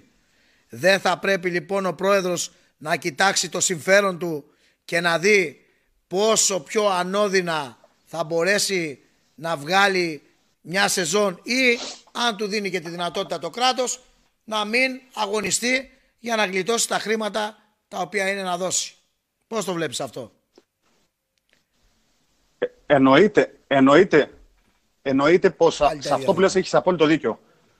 Ε, είναι ένα άλλο κομμάτι το ε, τι θα κάνουν οι πρόεδροι και ένα, άλλο, και ένα άλλο κομμάτι το τι θα κάνουν οι ποδοσφαιριστές. Όμως, εδώ πρέπει να διαχωρίσουμε δύο πράγματα. Ναι. Είναι το ανθρώπινο κομμάτι και είναι το επαγγελματικό κομμάτι. Καλός ναι. ή κακός, αν θέλεις να μιλήσουμε για τη γάμα εθνική, που είναι ερασιτεχνικό πρωτάθλημα με επαγγελματικές υποχρεώσεις όμως, και για όσους γνωρίζουν μπορούν να καταλάβουν τι εννοώ, και στο κομμάτι της συχνότητας των προπονήσεων ε, και των αγώνων και των ταξιδιών σε όλη την Κρήτη. Ναι. Ε, εννοείται ότι ο πρόεδρος και ο, ο κάθε πρόεδρος στην κάθε ομάδα μπορεί να αναθεωρήσει και να κοιτάξει πώς θα σώσει το καράβι του. Καλό θα είναι όμως να μπαίνει και ο ανθρώπινος παράγοντας σε όλο αυτό και γι' αυτό είναι αυτό που σου είπα πριν, ότι θεωρώ ότι όταν υπάρχει ένα κοινό σημείο επαφής, μπορούν και οι προέδροι με τους ποδοσφαιριστές να τα βρουν. Όταν όμως υπάρχει ένα απολυταρχικό καθεστώς ότι εμείς αυτό θα κάνουμε και όποιος θέλει ακολουθεί, καλός ή κακός, τους περισσότερους ποδοσφαιριστές θα μας βρει και θα μας βρίσκει εναντίον τους. Και αυτό δυστυχώς θα το καταλάβουν πολλοί προέδροι και πολλές ομάδες όταν θα ξαναφτιάξουν όλα αυτά τα πράγματα. Εσύ και ειδικά, από ποδοσφαιριστές, και ειδικά από ποδοσφαιριστές που έχουν μια πορεία, που έχουν μια προσωπικότητα και μια αξιοπρέπεια στον χώρο του ποδοσφαίρου και δεν παρακάλεσαν ποτέ ούτε για να πάνε να παίξουν, ούτε τίποτα. Ε, Κώστα, εσύ ήσουν στην Επιτροπή των Ποδοσφαιριστών που μιλούσε με τους λοιμωξιολόγους; Ε, ναι, ήμουνα και εγώ στην Επιτροπή μαζί με τον Τάσο Τριανταφύλου. Μάλιστα. Εκπροσωπούσατε το 10ο όμιλο. Ναι. OK. Okay. Ε, η πληροφορία που έχω είναι ότι μέχρι νεωτέρας οι ομάδες της Football League και της ΓΑΜΑ Εθνικής που βρίσκονται στο βαθύ κόκκινο, σε περιοχές δηλαδή που είναι σε βαθύ κόκκινο, προς το παρόν δεν ξεκινάνε ακόμα προπονήσεις. Αυτό είναι το τελευταίο ναι. ρεπορτάζ. Σωστά είναι. Ε, τα, τις τελευταίες πληροφορίες που έχουμε εμείς ε, από την ΕΠΟ είναι ότι μέχρι την άλλη εβδομάδα, το αργότερο μέχρι την άλλη Παρασκευή, θα έχει διορθωθεί όλη αυτή η αδικία και οι ομάδες θα ξαναρχίσουν προπόνηση ακόμα και σε, στις περιοχές που είναι βαθύ κόκκινο. Γιατί όλες οι ομάδες που έκαναν τεστ όλο αυτό τον καιρό από τη μέρα που ξαναξεκίνησε η ΓΑΜΑ Εθνική δεν βρέθηκε θετικό κρούσμα. Το πρωτόκολλο τηρούνταν αυστηρά και με θρησκευτική ευλάβεια από όλες τις ομάδες. Ε, και ότι το πρωτάθλημα το πιο πιθανό είναι να πάρει παράταση μία εβδομάδα. Δηλαδή να πάμε για αρχές Απριλίου την έναρξη. Μάλιστα. Αλλά η ε, διαβεβαίωση είναι ότι το ναι. πρωτάθλημα θα ξεκινήσει και θα τελειώσει κανονικά. Θα τελειώσει κανονικά. Οκ. Λοιπόν, ε, εσύ αυτή τη στιγμή λοιπόν το ποδοσφαιρικό μέλλον φαντάζομαι είναι στην πόλη, έτσι; Το βλέπεις στην πόλη; Δεν δες σ' άκουσα γιατί κόλλησε. Λέω το ποδοσφαιρικό σου μέλλον το βλέπεις στην πόλη του Ηρακλείου. Έτσι δεν είναι; Στην πόλη του Ηρακλείου αυτό δεν το συζητάμε. Πλέον είμαι σε μια ηλικία, έχω οικογένεια, έχω παιδιά, έχω τη δουλειά μου. Οπότε για όσο μπορούμε και για όσο αντέχουμε ακόμα, στο Ηράκλειο θα είμαστε. Ωραία. Και φαντάζομαι αφού το τοπικό δεν θα αγωνιστεί, το πιθανότερο, βλέπεις το μέλλον σου στη γάμα εθνική. Θέλω να πιστεύω πως ναι. Ε, δεν σου έχουν μείνει και πολλές επιλογές. Μόνο τρεις ομάδες. Δυστυχώς όχι. Μόνο τρεις ομάδες έχουν μείνει, κάνω λάθος. Ή ευτυχώς, θα δείξει. Περίμενε, περίμενε. Κάνω λάθος ότι έχουν μείνει τρεις ομάδες. Είναι ο Ηρόδοτο. Ε, Τρει-τέσσερι. Περίμενε. Ο Ηρόδοτος, ο Ατσαλένιος, ο Πόρος και ο Αλμυρός. Ο Αλμυρός και ο Ηρόδοτος. Τέσσερις. Ε, το είπαμε. Τέσσερις. Τέσσερις. Τέσσερις ομάδες. Άρα λοιπόν ο Ταυλαδράκης ο Κώστας σε μία από τις τέσσερις βλέπει τον εαυτό του. Έτσι πιστεύω. Ε, Έτσι θέλω να πιστεύω κρίσιμα, τουλάχιστον. Στα πιο κρίσιμα ερωτήματα αργείς να απαντήσεις. Έτσι, τι θέλεις να κάνει, Αυτή κάνει, είναι η θέλησή σου. Έχει, έχει καθυστέρηση. Ναι, τώρα βρέθηκε να βρεθούν και καθυστερήσεις και τα πάντα. Την ώρα που τελειώνουμε. Λοιπόν, ε, εγώ αυτό που θέλω να ξέρω βέβαια από σένα, από την πλευρά σου, είναι ότι η άποψή σου, για να κλείσουμε κιόλας, γιατί μου άρεσε πάρα πολύ η κουβέντα μαζί σου, γιατί πραγματικά δεν μας τα λόγια σου και τα πες τα πράγματα όπως πρέπει, ε, η άποψή σου για όλη αυτή τη διαχείριση της κυβέρνησης πάνω σε αυτό το πρόβλημα το οποίος έχει προκύψει παγκοσμίως και απέναντι στον αθλητισμό. Και μην μου αρχίσεις πάλι το ότι έπρεπε να είχαμε αρχίσει νωρίτερα και τα γνωστά, γιατί άμα θα είχαμε αρχίσει και νωρίτερα, δεν ξέρω αν θα ήμασταν και εδώ να μιλάμε εμείς. Έτσι. Λοιπόν, πώς το βλέπεις το όλο αυτό το θέμα που έχει προκύψει και τη διαχείριση της πολιτείας απέναντι στον αθλητισμό και όχι μόνο. Αν μπορείς μόνο να μου ξανακάνεις την ερώτηση, γιατί κόλλησε τελευταία στιγμή. Αυτό είναι το πρόβλημα τώρα. Λοιπόν, πάμε ξανά. Θέλω να σε ρωτήσω το εξής. Η διαχείριση της πολιτείας απέναντι σε αυτό που λέγεται κορονοϊός, όχι μόνο στο θέμα του αθλητισμού, γενικότερα στην κοινωνία, Και σου ξαναλέω, μην μου πεις τώρα πάλι για τη μεριά των ποδοσφαιριστών, γιατί οι ποδοσφαιριστές μπορεί να θέλουν να μην σταμάτάει και ποτέ το πρωτάθλημα. Όμως ζούμε σε ένα παγκόσμιο πρόβλημα που δεν μπορεί εσείς να είσαστε έξω από το πρόβλημα και στην τελική, καθυστερημένα ή όχι, η πολιτεία έχει δώσει εντολή να ξεκινήσει και να τελειώσει το πρωτάθλημα της ΓΑΜΑ Εθνικής. Πώς βλέπεις, ποια είναι η άποψή σου για τη διαχείριση της πολιτείας πάνω στο πρόβλημα που λέγεται κορονοϊός; Καταρχήν ξεκινάμε με το δεδομένο ότι σε καμία άλλη χώρα ο, ο αθλητισμός δεν έχει σταματήσει όπως έχει σταματήσει στην Ελλάδα. Ναι. Και σε καμία, και σε καμία άλλη χώρα δεν έχει τόσους λίγους νεκρούς όσο στην Ελλάδα. Πάμε παρακάτω. Συμφωνούμε σε αυτό. Ναι. Αν και διαφωνώ σε πολλά πράγματα για τη διαχείριση. Θα συμφωνήσω δηλαδή μαζί σου ότι ε, εμείς μιλάμε ότι έχουν αποτύχει τα μέτρα όταν δεν τηρούμε μέτρα. Άρα πώς αποτυχάνει κάτι το οποίο δεν τηρούμε. Μα πώς απέτυχε όταν έχει τους λιγότερους νεκρούς; Παρόλα αυτά θεωρώ ότι ο αθλητισμός δεν ήταν ποτέ ένα κομμάτι μετάδοσης του κορονοϊού. Από τη στιγμή που όλες οι ομάδες σε οποιαδήποτε αθλήματα τηρούνταν το υγειονομικό πρωτόκολλο. Και εμείς αυτό που φωνάζαμε τόσο καιρό ήταν ότι αφήστε μας να ανοίξουμε τηρώντας το πρωτόκολλο. Δεν ζητήσαμε ποτέ να ανοίξουμε χήμα χωρίς πρωτόκολλο. Δεν ζητήσαμε ποτέ κάτι παράλογο. Okay. Και απλά επειδή θέλω να απαντήσω, Γιάννη, στο, στο μήνυμα που στέλνει ο Σταμάτης, ναι. ε, στο ποιος έχει τη μεγαλύτερη ευθύνη, αν τον έχουν οι ομάδες ή τον μπάχαλο του κράτους, η απάντηση μέσα από τα υψηλά κλιμάκια ναι. ήταν ότι αν αυτό που κάναμε εμείς οι ποδοσφαιριστές δυόμισι μήνες είχαμε μαζί μας και τους προέδρους, θα είχαμε παίξει πολύ πιο νωρίς και θα, θα είχαμε ανοίξει πολύ πιο νωρίς. Μάλιστα. Αλλά δυστυχώς είχαμε απέναντί μας προέδρους. Απλά δυστυχώς απέναντί μας είχαμε προέδρους που έβγαιναν σε site, σε εκπομπές, σε ραδιόφωνα και έλεγαν ότι μαζεύτηκαν 20 παλέμαχοι ποδοσφαιριστές ε, φιλοχρήματοι και δεν ξέρω κι εγώ με ποιου άλλους χαρακτηρισμούς που κοιτάνε μόνο την πάρτη τους. Μάλιστα. Δυστυχώς για αυτούς λοιπόν δικαιωθήκαμε. Τότε λοιπόν, αφού είναι φιλοχρήματοι και είναι και παλέμαχοι, γιατί τους πληρώνουν και τους παίρνουν στις ομάδες τους για να παίξουν ποδόσφαιρο; Αυτό ας αναρωτηθούν και δυστυχώς ο άνθρωπος που είπε για τους παλέμαχους ποδοσφαιριστές είναι και σε ομάδα δυστυχώς με ιστορία. Που δεν τιμάει πρώτα απ' όλα την ιστορία της ομάδας. Και για να μην παρεξηγηθώ, δεν είναι από εδώ από την Κρήτη, είναι από την Αθήνα. Μάλιστα. Α, θυμήθηκα ποια ομάδα. Λοιπόν, OK. Okay. Λοιπόν, αν έχεις κάτι άλλο να προσθέσεις, εγώ σου εύχομαι να βρεις πολύ γρήγορα την ε, ποδοσφαιρική σου στέγη. Α, θα ήθελα λίγο και τη γνώμη σου αυτό που γίνεται με τον επαγγελματικό, με τους επαγγελματίες και το άνοιξε κλείσε των επιχειρήσεων και επειδή λόγω της δουλειάς σου κυκλοφορείς σε μαγαζιά και είσαι συνέχεια στη γύρα, θέλω να μου πεις ποια είναι η εικόνα που έχεις από την κοινωνία και τα οικονομικά δεδομένα των επαγγελματιών. Εντάξει, η εικόνα που έχω είναι ότι μιλάμε για τραγικές συνέπειες. Εγώ θεωρώ ότι το, τις συνέπειες όλου αυτού του πράγματος και στο οικονομικό κομμάτι και στο ψυχολογικό κομμάτι θα το δούμε μετά που θα τελειώσει όλο αυτό. Ε, δυστυχώς δεν θεωρώ ότι πάνω στο κομμάτι των επιχειρηματιών ούτε έχουν, ε, επειδή είμαι σε μια τέτοια εταιρεία, ούτε έχουν, ε, τους έχουν προσέξει τόσο πολύ, ούτε τους δίνουν τόσο μεγάλη σημασία. Και δυστυχώς αυτοί είναι που κινούν το περισσότερο χρήμα στην Ελλάδα. Δυστυχώς φοβάμαι ότι θα ξαναδούμε έξαρση μαύρης εργασία. Όχι μόνο, όχι μόνο κινούν το περισσότερο χρήμα, κάθε τρίμηνο ΦΠΑ. Ζεστό χρήμα.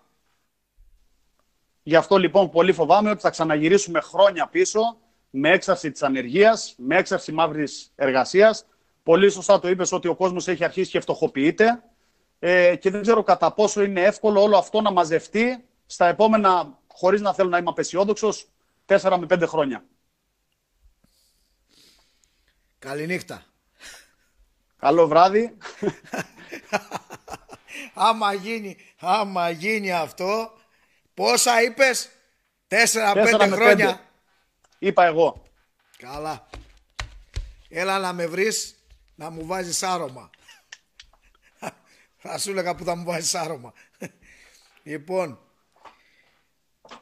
σε ευχαριστώ πάρα πολύ. Σου δίνω συγχαρητήρια για την αμεσότητά σου.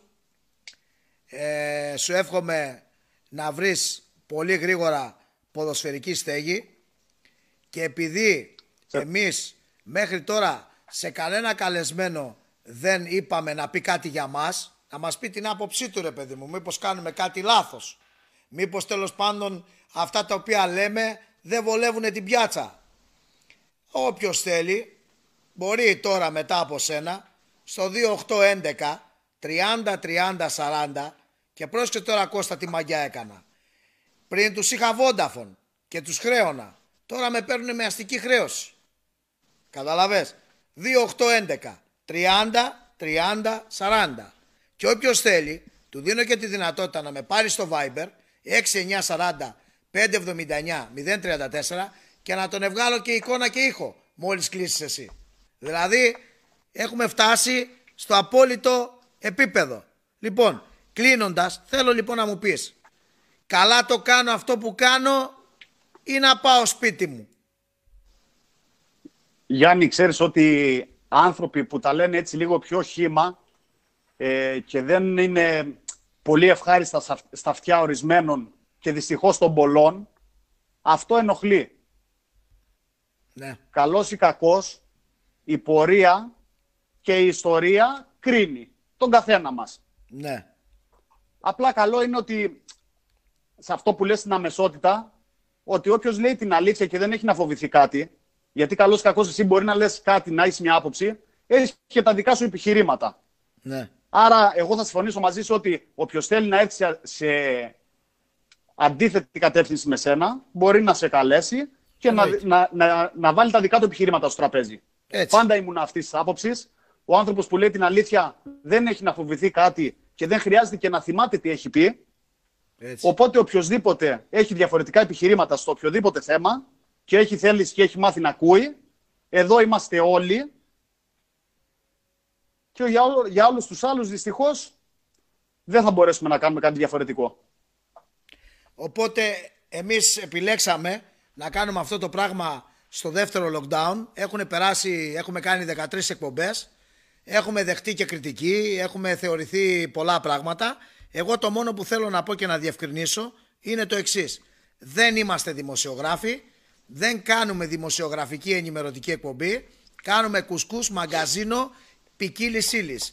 Καυτηριάζουμε τα πάντα και ό,τι δεν μας κάθεται στο μυαλό και στο κεφάλι και στην νοοτροπία και στην ιδιοσυγκρασία το καυτηριάζουμε γιατί δεν μασάμε και γιατί δεν έχουμε κανένα να μας κρατάει να μην πω από πού. Εντάξει. Αυτό. Αυτό, είναι, αυτό είναι που ενοχλεί πιο πολύ απ' όλα. Α, ούτε πληρωμένο να σε είχα. Γιατί, Λοιπόν. κάποιοι, για, γιατί, γιατί κάποιοι κάνοντας τα αυτονόητα νομίζουν ότι έχουν όλο τον κόσμο στα χέρια τους. Λοιπόν, για το, για το Μύρο που γράφει ότι κολλάει, φίλε, δεν είναι το θέμα το δικό μου. Είναι θέμα του ίντερνετ του δικού σου, δεν είναι δικό μου το θέμα. Λοιπόν, φίλε, σε ευχαριστώ πάρα πολύ. Θα τα λέμε, θα τα ξαναπούμε. Σου εύχομαι πολύ γρήγορα να βρεις ποδοσφαιρική στέγη και σύμφωνα με τις απαιτήσεις σου και να είσαι ευτυχισμένος για να κάνεις αυτό το οποίο αγαπάς και να είσαι καλά, να προσέχεις και να χαίρεις και την οικογένειά σου και να είσαι και καλά επαγγελ- επαγγελματικά και σε ευχαριστώ που συμμετείχες στην εκπομπή. Και εγώ σε ευχαριστώ. Καλό βράδυ σε όλους. Καλό βράδυ. Λοιπόν, ε, 2811 30 30 40. Μπορείτε να πάρετε τηλέφωνο ε, και να πείτε ό,τι θέλετε και ό,τι γουστάρετε. Ε, θα ήθελα σε παρακαλώ πάρα πολύ να, όχι, θα ήθελα να, μου, να, να παίξουν λίγο οι χορηγοί ε, όπως ξεκινήσαμε στην εκπομπή, ναι, με, τον, ε, με τη μουσική μας. Ε, να, κλείσεις, να με κλείσεις εμένα λίγο, να κάνουμε και ένα απαραίτητο διάλειμμα. Σε 5 λεπτά, 3-4 λεπτά μάλλον θα επανέλθουμε. ΟΚ;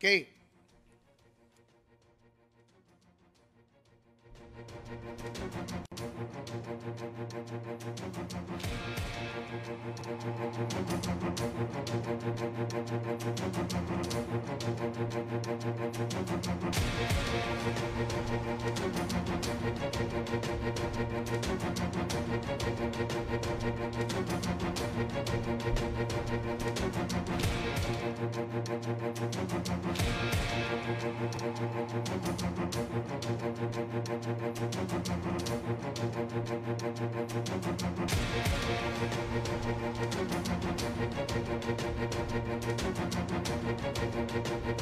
right back.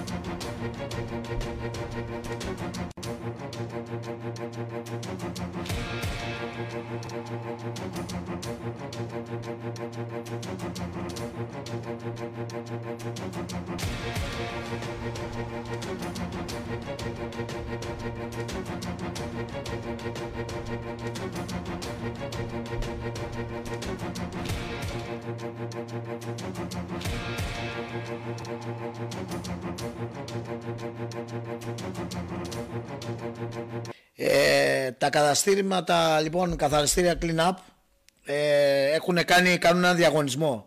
Μπορείτε να μπείτε να κάνετε ε, follow στην σελίδα ε, του clean up στο facebook.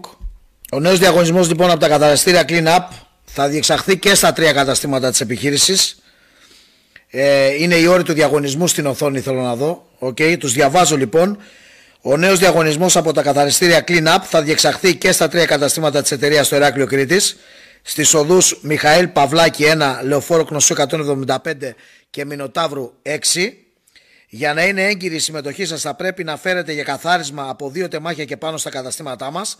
Θα λάβετε το δελτίο καθαρισμού με τα στοιχεία σας που θα αναγράφει την ημερομηνία παραλαβής Ερχόμενοι λοιπόν για την παραλαβή, τοποθετείτε το δελτίο στην ειδική κληροτίδα που θα υπάρχει στο κατάστημα. Δικαίωμα συμμετοχής έχουν όλοι οι ενδιαφερόμενοι, εκτός από, από τους υπαλλήλους της Clean Up. Ο διαγωνισμός θα ολοκληρωθεί στις 15 Απριλίου 2021 και οι νικητές θα ανακοινωθούν από τη σελίδα του Clean Up στο Facebook. Επαναλαμβάνω λοιπόν ότι, κάμερα σε μένα, επαναλαμβάνω ότι υπάρχει ένας διαγωνισμός ε, ο οποίος παίζει ε, πηγαίνετε στη σελίδα του Clean Up στο Facebook. Κάντε follow, κάντε like στη σελίδα. Συμμετέχετε σε αυτό το διαγωνισμό που σας είπα εγώ πριν. Ε, και δεν σας είπα, σας είπα για το διαγωνισμό και δεν σας είπα το δώρο. Λοιπόν, το δώρο είναι ένα χρόνο δωρεάν ίντερνετ και θα κληρωθούν και τρία τάμπλετ. Τρία τάμπλετ Samsung. Αυτή είναι η όρη του διαγωνισμού που σας είπα. Εν τω μεταξύ να σας ενημερώσω για την ιστοσελίδα της, ε, του χορηγού www.cleanup.com.gr Εντάξει, λογικό είναι ότι όταν έχουμε κάποια θεματάκια λίγο χάνω το ρυθμό μου. Λοιπόν, να πάμε τώρα στα προϊόντα ε, της, ε, της Nova Πολυματικής. Ε, Nova Πολυματική. Έχουμε πει για την Nova. Η Nova Πολυματική είναι η εταιρεία η οποία από εξ αρχής υποστηρίζει την επιχείρηση και είναι ο βασικός χορηγός της εκπομπής και έχουμε κάνει σε όλες μας τις εκπομπές αναφορά για τα προϊόντα της Nova Απολυμαντική. Έχουμε λοιπόν το πρώτο προϊόν το οποίο είναι και εδώ μπροστά. Είναι το Nova Genie, το βλέπετε. Ένα, μια φοβερή καινοτόμα ε, συσκευή η οποία είναι πάρα πολύ απλή στη χρήση της. Παίρνετε απολυματικό υγρό από την Nova, λεωφόρος εθνικής αντιστάσεως 68 με μόνο 5 ευρώ. Τοποθετείτε το απολυμαντικό στο φιαλίδιο το οποίο υπάρχει και είναι εδώ ακριβώς κάτω ανοίγεται το καπάκι και έχει ένα φιαλίδιο το οποίο περιστρέφεται, το βγάζετε, γεμίζετε απολυμαντικό υγρό και παίρνετε αυτή τη συσκευή η οποία είναι ιδανική για το γραφείο. Απολυμμένετε κλειδιά, κάρτες πιστοτικές, τα χέρια σας, μικροαντικείμενα τέλος πάντων. Nova Gini μόνο με 30 ευρώ τελική τιμή με το ΦΠΑ, κόστος, ειδική προσφορά για τους φίλους της εκπομπής από την Nova Πολυμπαντική Λεωφόρος Εθνικής Αντιστάσεως 68. Η επόμενη ε, συσκευή είναι η συσκευή χαρτιού κουζίνας για χώρους τροφίμων. Όπως γνωρίζετε το χαρτί κουζίνας πρέπει να είναι κλειστό, πρέπει να είναι σε κλειστή συσκευή για λόγους ατμοσφαιρικής ρήπασης, μικροβίων κτλ. Παίρνετε δώρο τη συσκευή αυτή που βλέπετε στην οθόνη αξία 45 ευρώ και πληρώνετε μόνο το κυβότιο το οποίο περιλαμβάνει 6 ρολά με χαρτί κουζίνα σε 180 μέτρα το ρολό. Πληρώνετε μόνο 25 ευρώ σε ΦΠΑ το κυβότιο και έχετε εγγυημένα στο κόστος χρήσης του συγκεκριμένου προϊόντος 25% κέρδος. Το επόμενο προϊόν είναι συσκευή χαρτιού υγείας. Εδώ παίρνετε δώρο τη συσκευή αξίας 60 ευρώ. Ε, εδώ θα έχετε 30% περισσότερο κέρδος στο κόστος χρήσης του συγκεκριμένου προϊόντος. Αγοράζετε μόνο ένα κυβότιο το οποίο περιλαμβάνει 12 ρολά με 210 μέτρα το ρολό και πληρώνετε μόνο 32 ευρώ συν ΦΠΑ το κυβότιο. Και όπως είπα και πριν, εδώ έχετε 30% εγγυημένο κέρδος στο κόστος χρήσης του συγκεκριμένου προϊόντος. Το επόμενο προϊόν είναι η συσκευή αρωματικού σπρέι. Αγοράζετε το άρωμα 28 διαφορετικά αρώματα, εδόδημα και φρουτόδι, καθώς και αρώματα κολόνης που κυκλοφορούν στην αγορά από 7,5 ευρώ που το δίνει η Nova Πολυματική για αυτούς τους φίλους της εκπομπής μόνο 6 ευρώ το μήνα συν ΦΠΑ. Παίρνετε δωρεάν τη συσκευή. Μια λογική χρήση του συγκεκριμένου αρώματος κρατάει περίπου για ένα μήνα. Ε, μετά έχουμε το επόμενο προϊόν, ατμοσφαιρική συσκευή αρωματισμού, χρησιμοποιεί εθέριο έλαιο το οποίο εξατμίζεται με την κίνηση του αέρα στο χώρο. Πάλι και εδώ μια λογική χρήση είναι για ένα μήνα, δωρεάν τη συσκευή και από 35 ευρώ που θα αγοράζετε το εθέριο έλαιο, έλαιο όταν πείτε offside, offside by Κοντάκης, οι φίλοι της εκπομπής έχουν προσφορά 25 ευρώ το εθέριο έλαιο το μήνα συν ΦΠΑ. Και το τελευταίο προϊόν το οποίο είναι απολύμαση αρωματισμός λεκάνης τουαλέτας. Πατώντας το νερό στο καζανάκι, φεύγει το απολυματικό καθαριστικό, το οποίο απολυμμένει τη λεκάνη, καθαρίζει τη λεκάνη και αρωματίζει το χώρο. Η συσκευή την παίρνετε δωρεάν και μόνο το άρωμα από 8 ευρώ που το έδινε η Νόβα απολυματική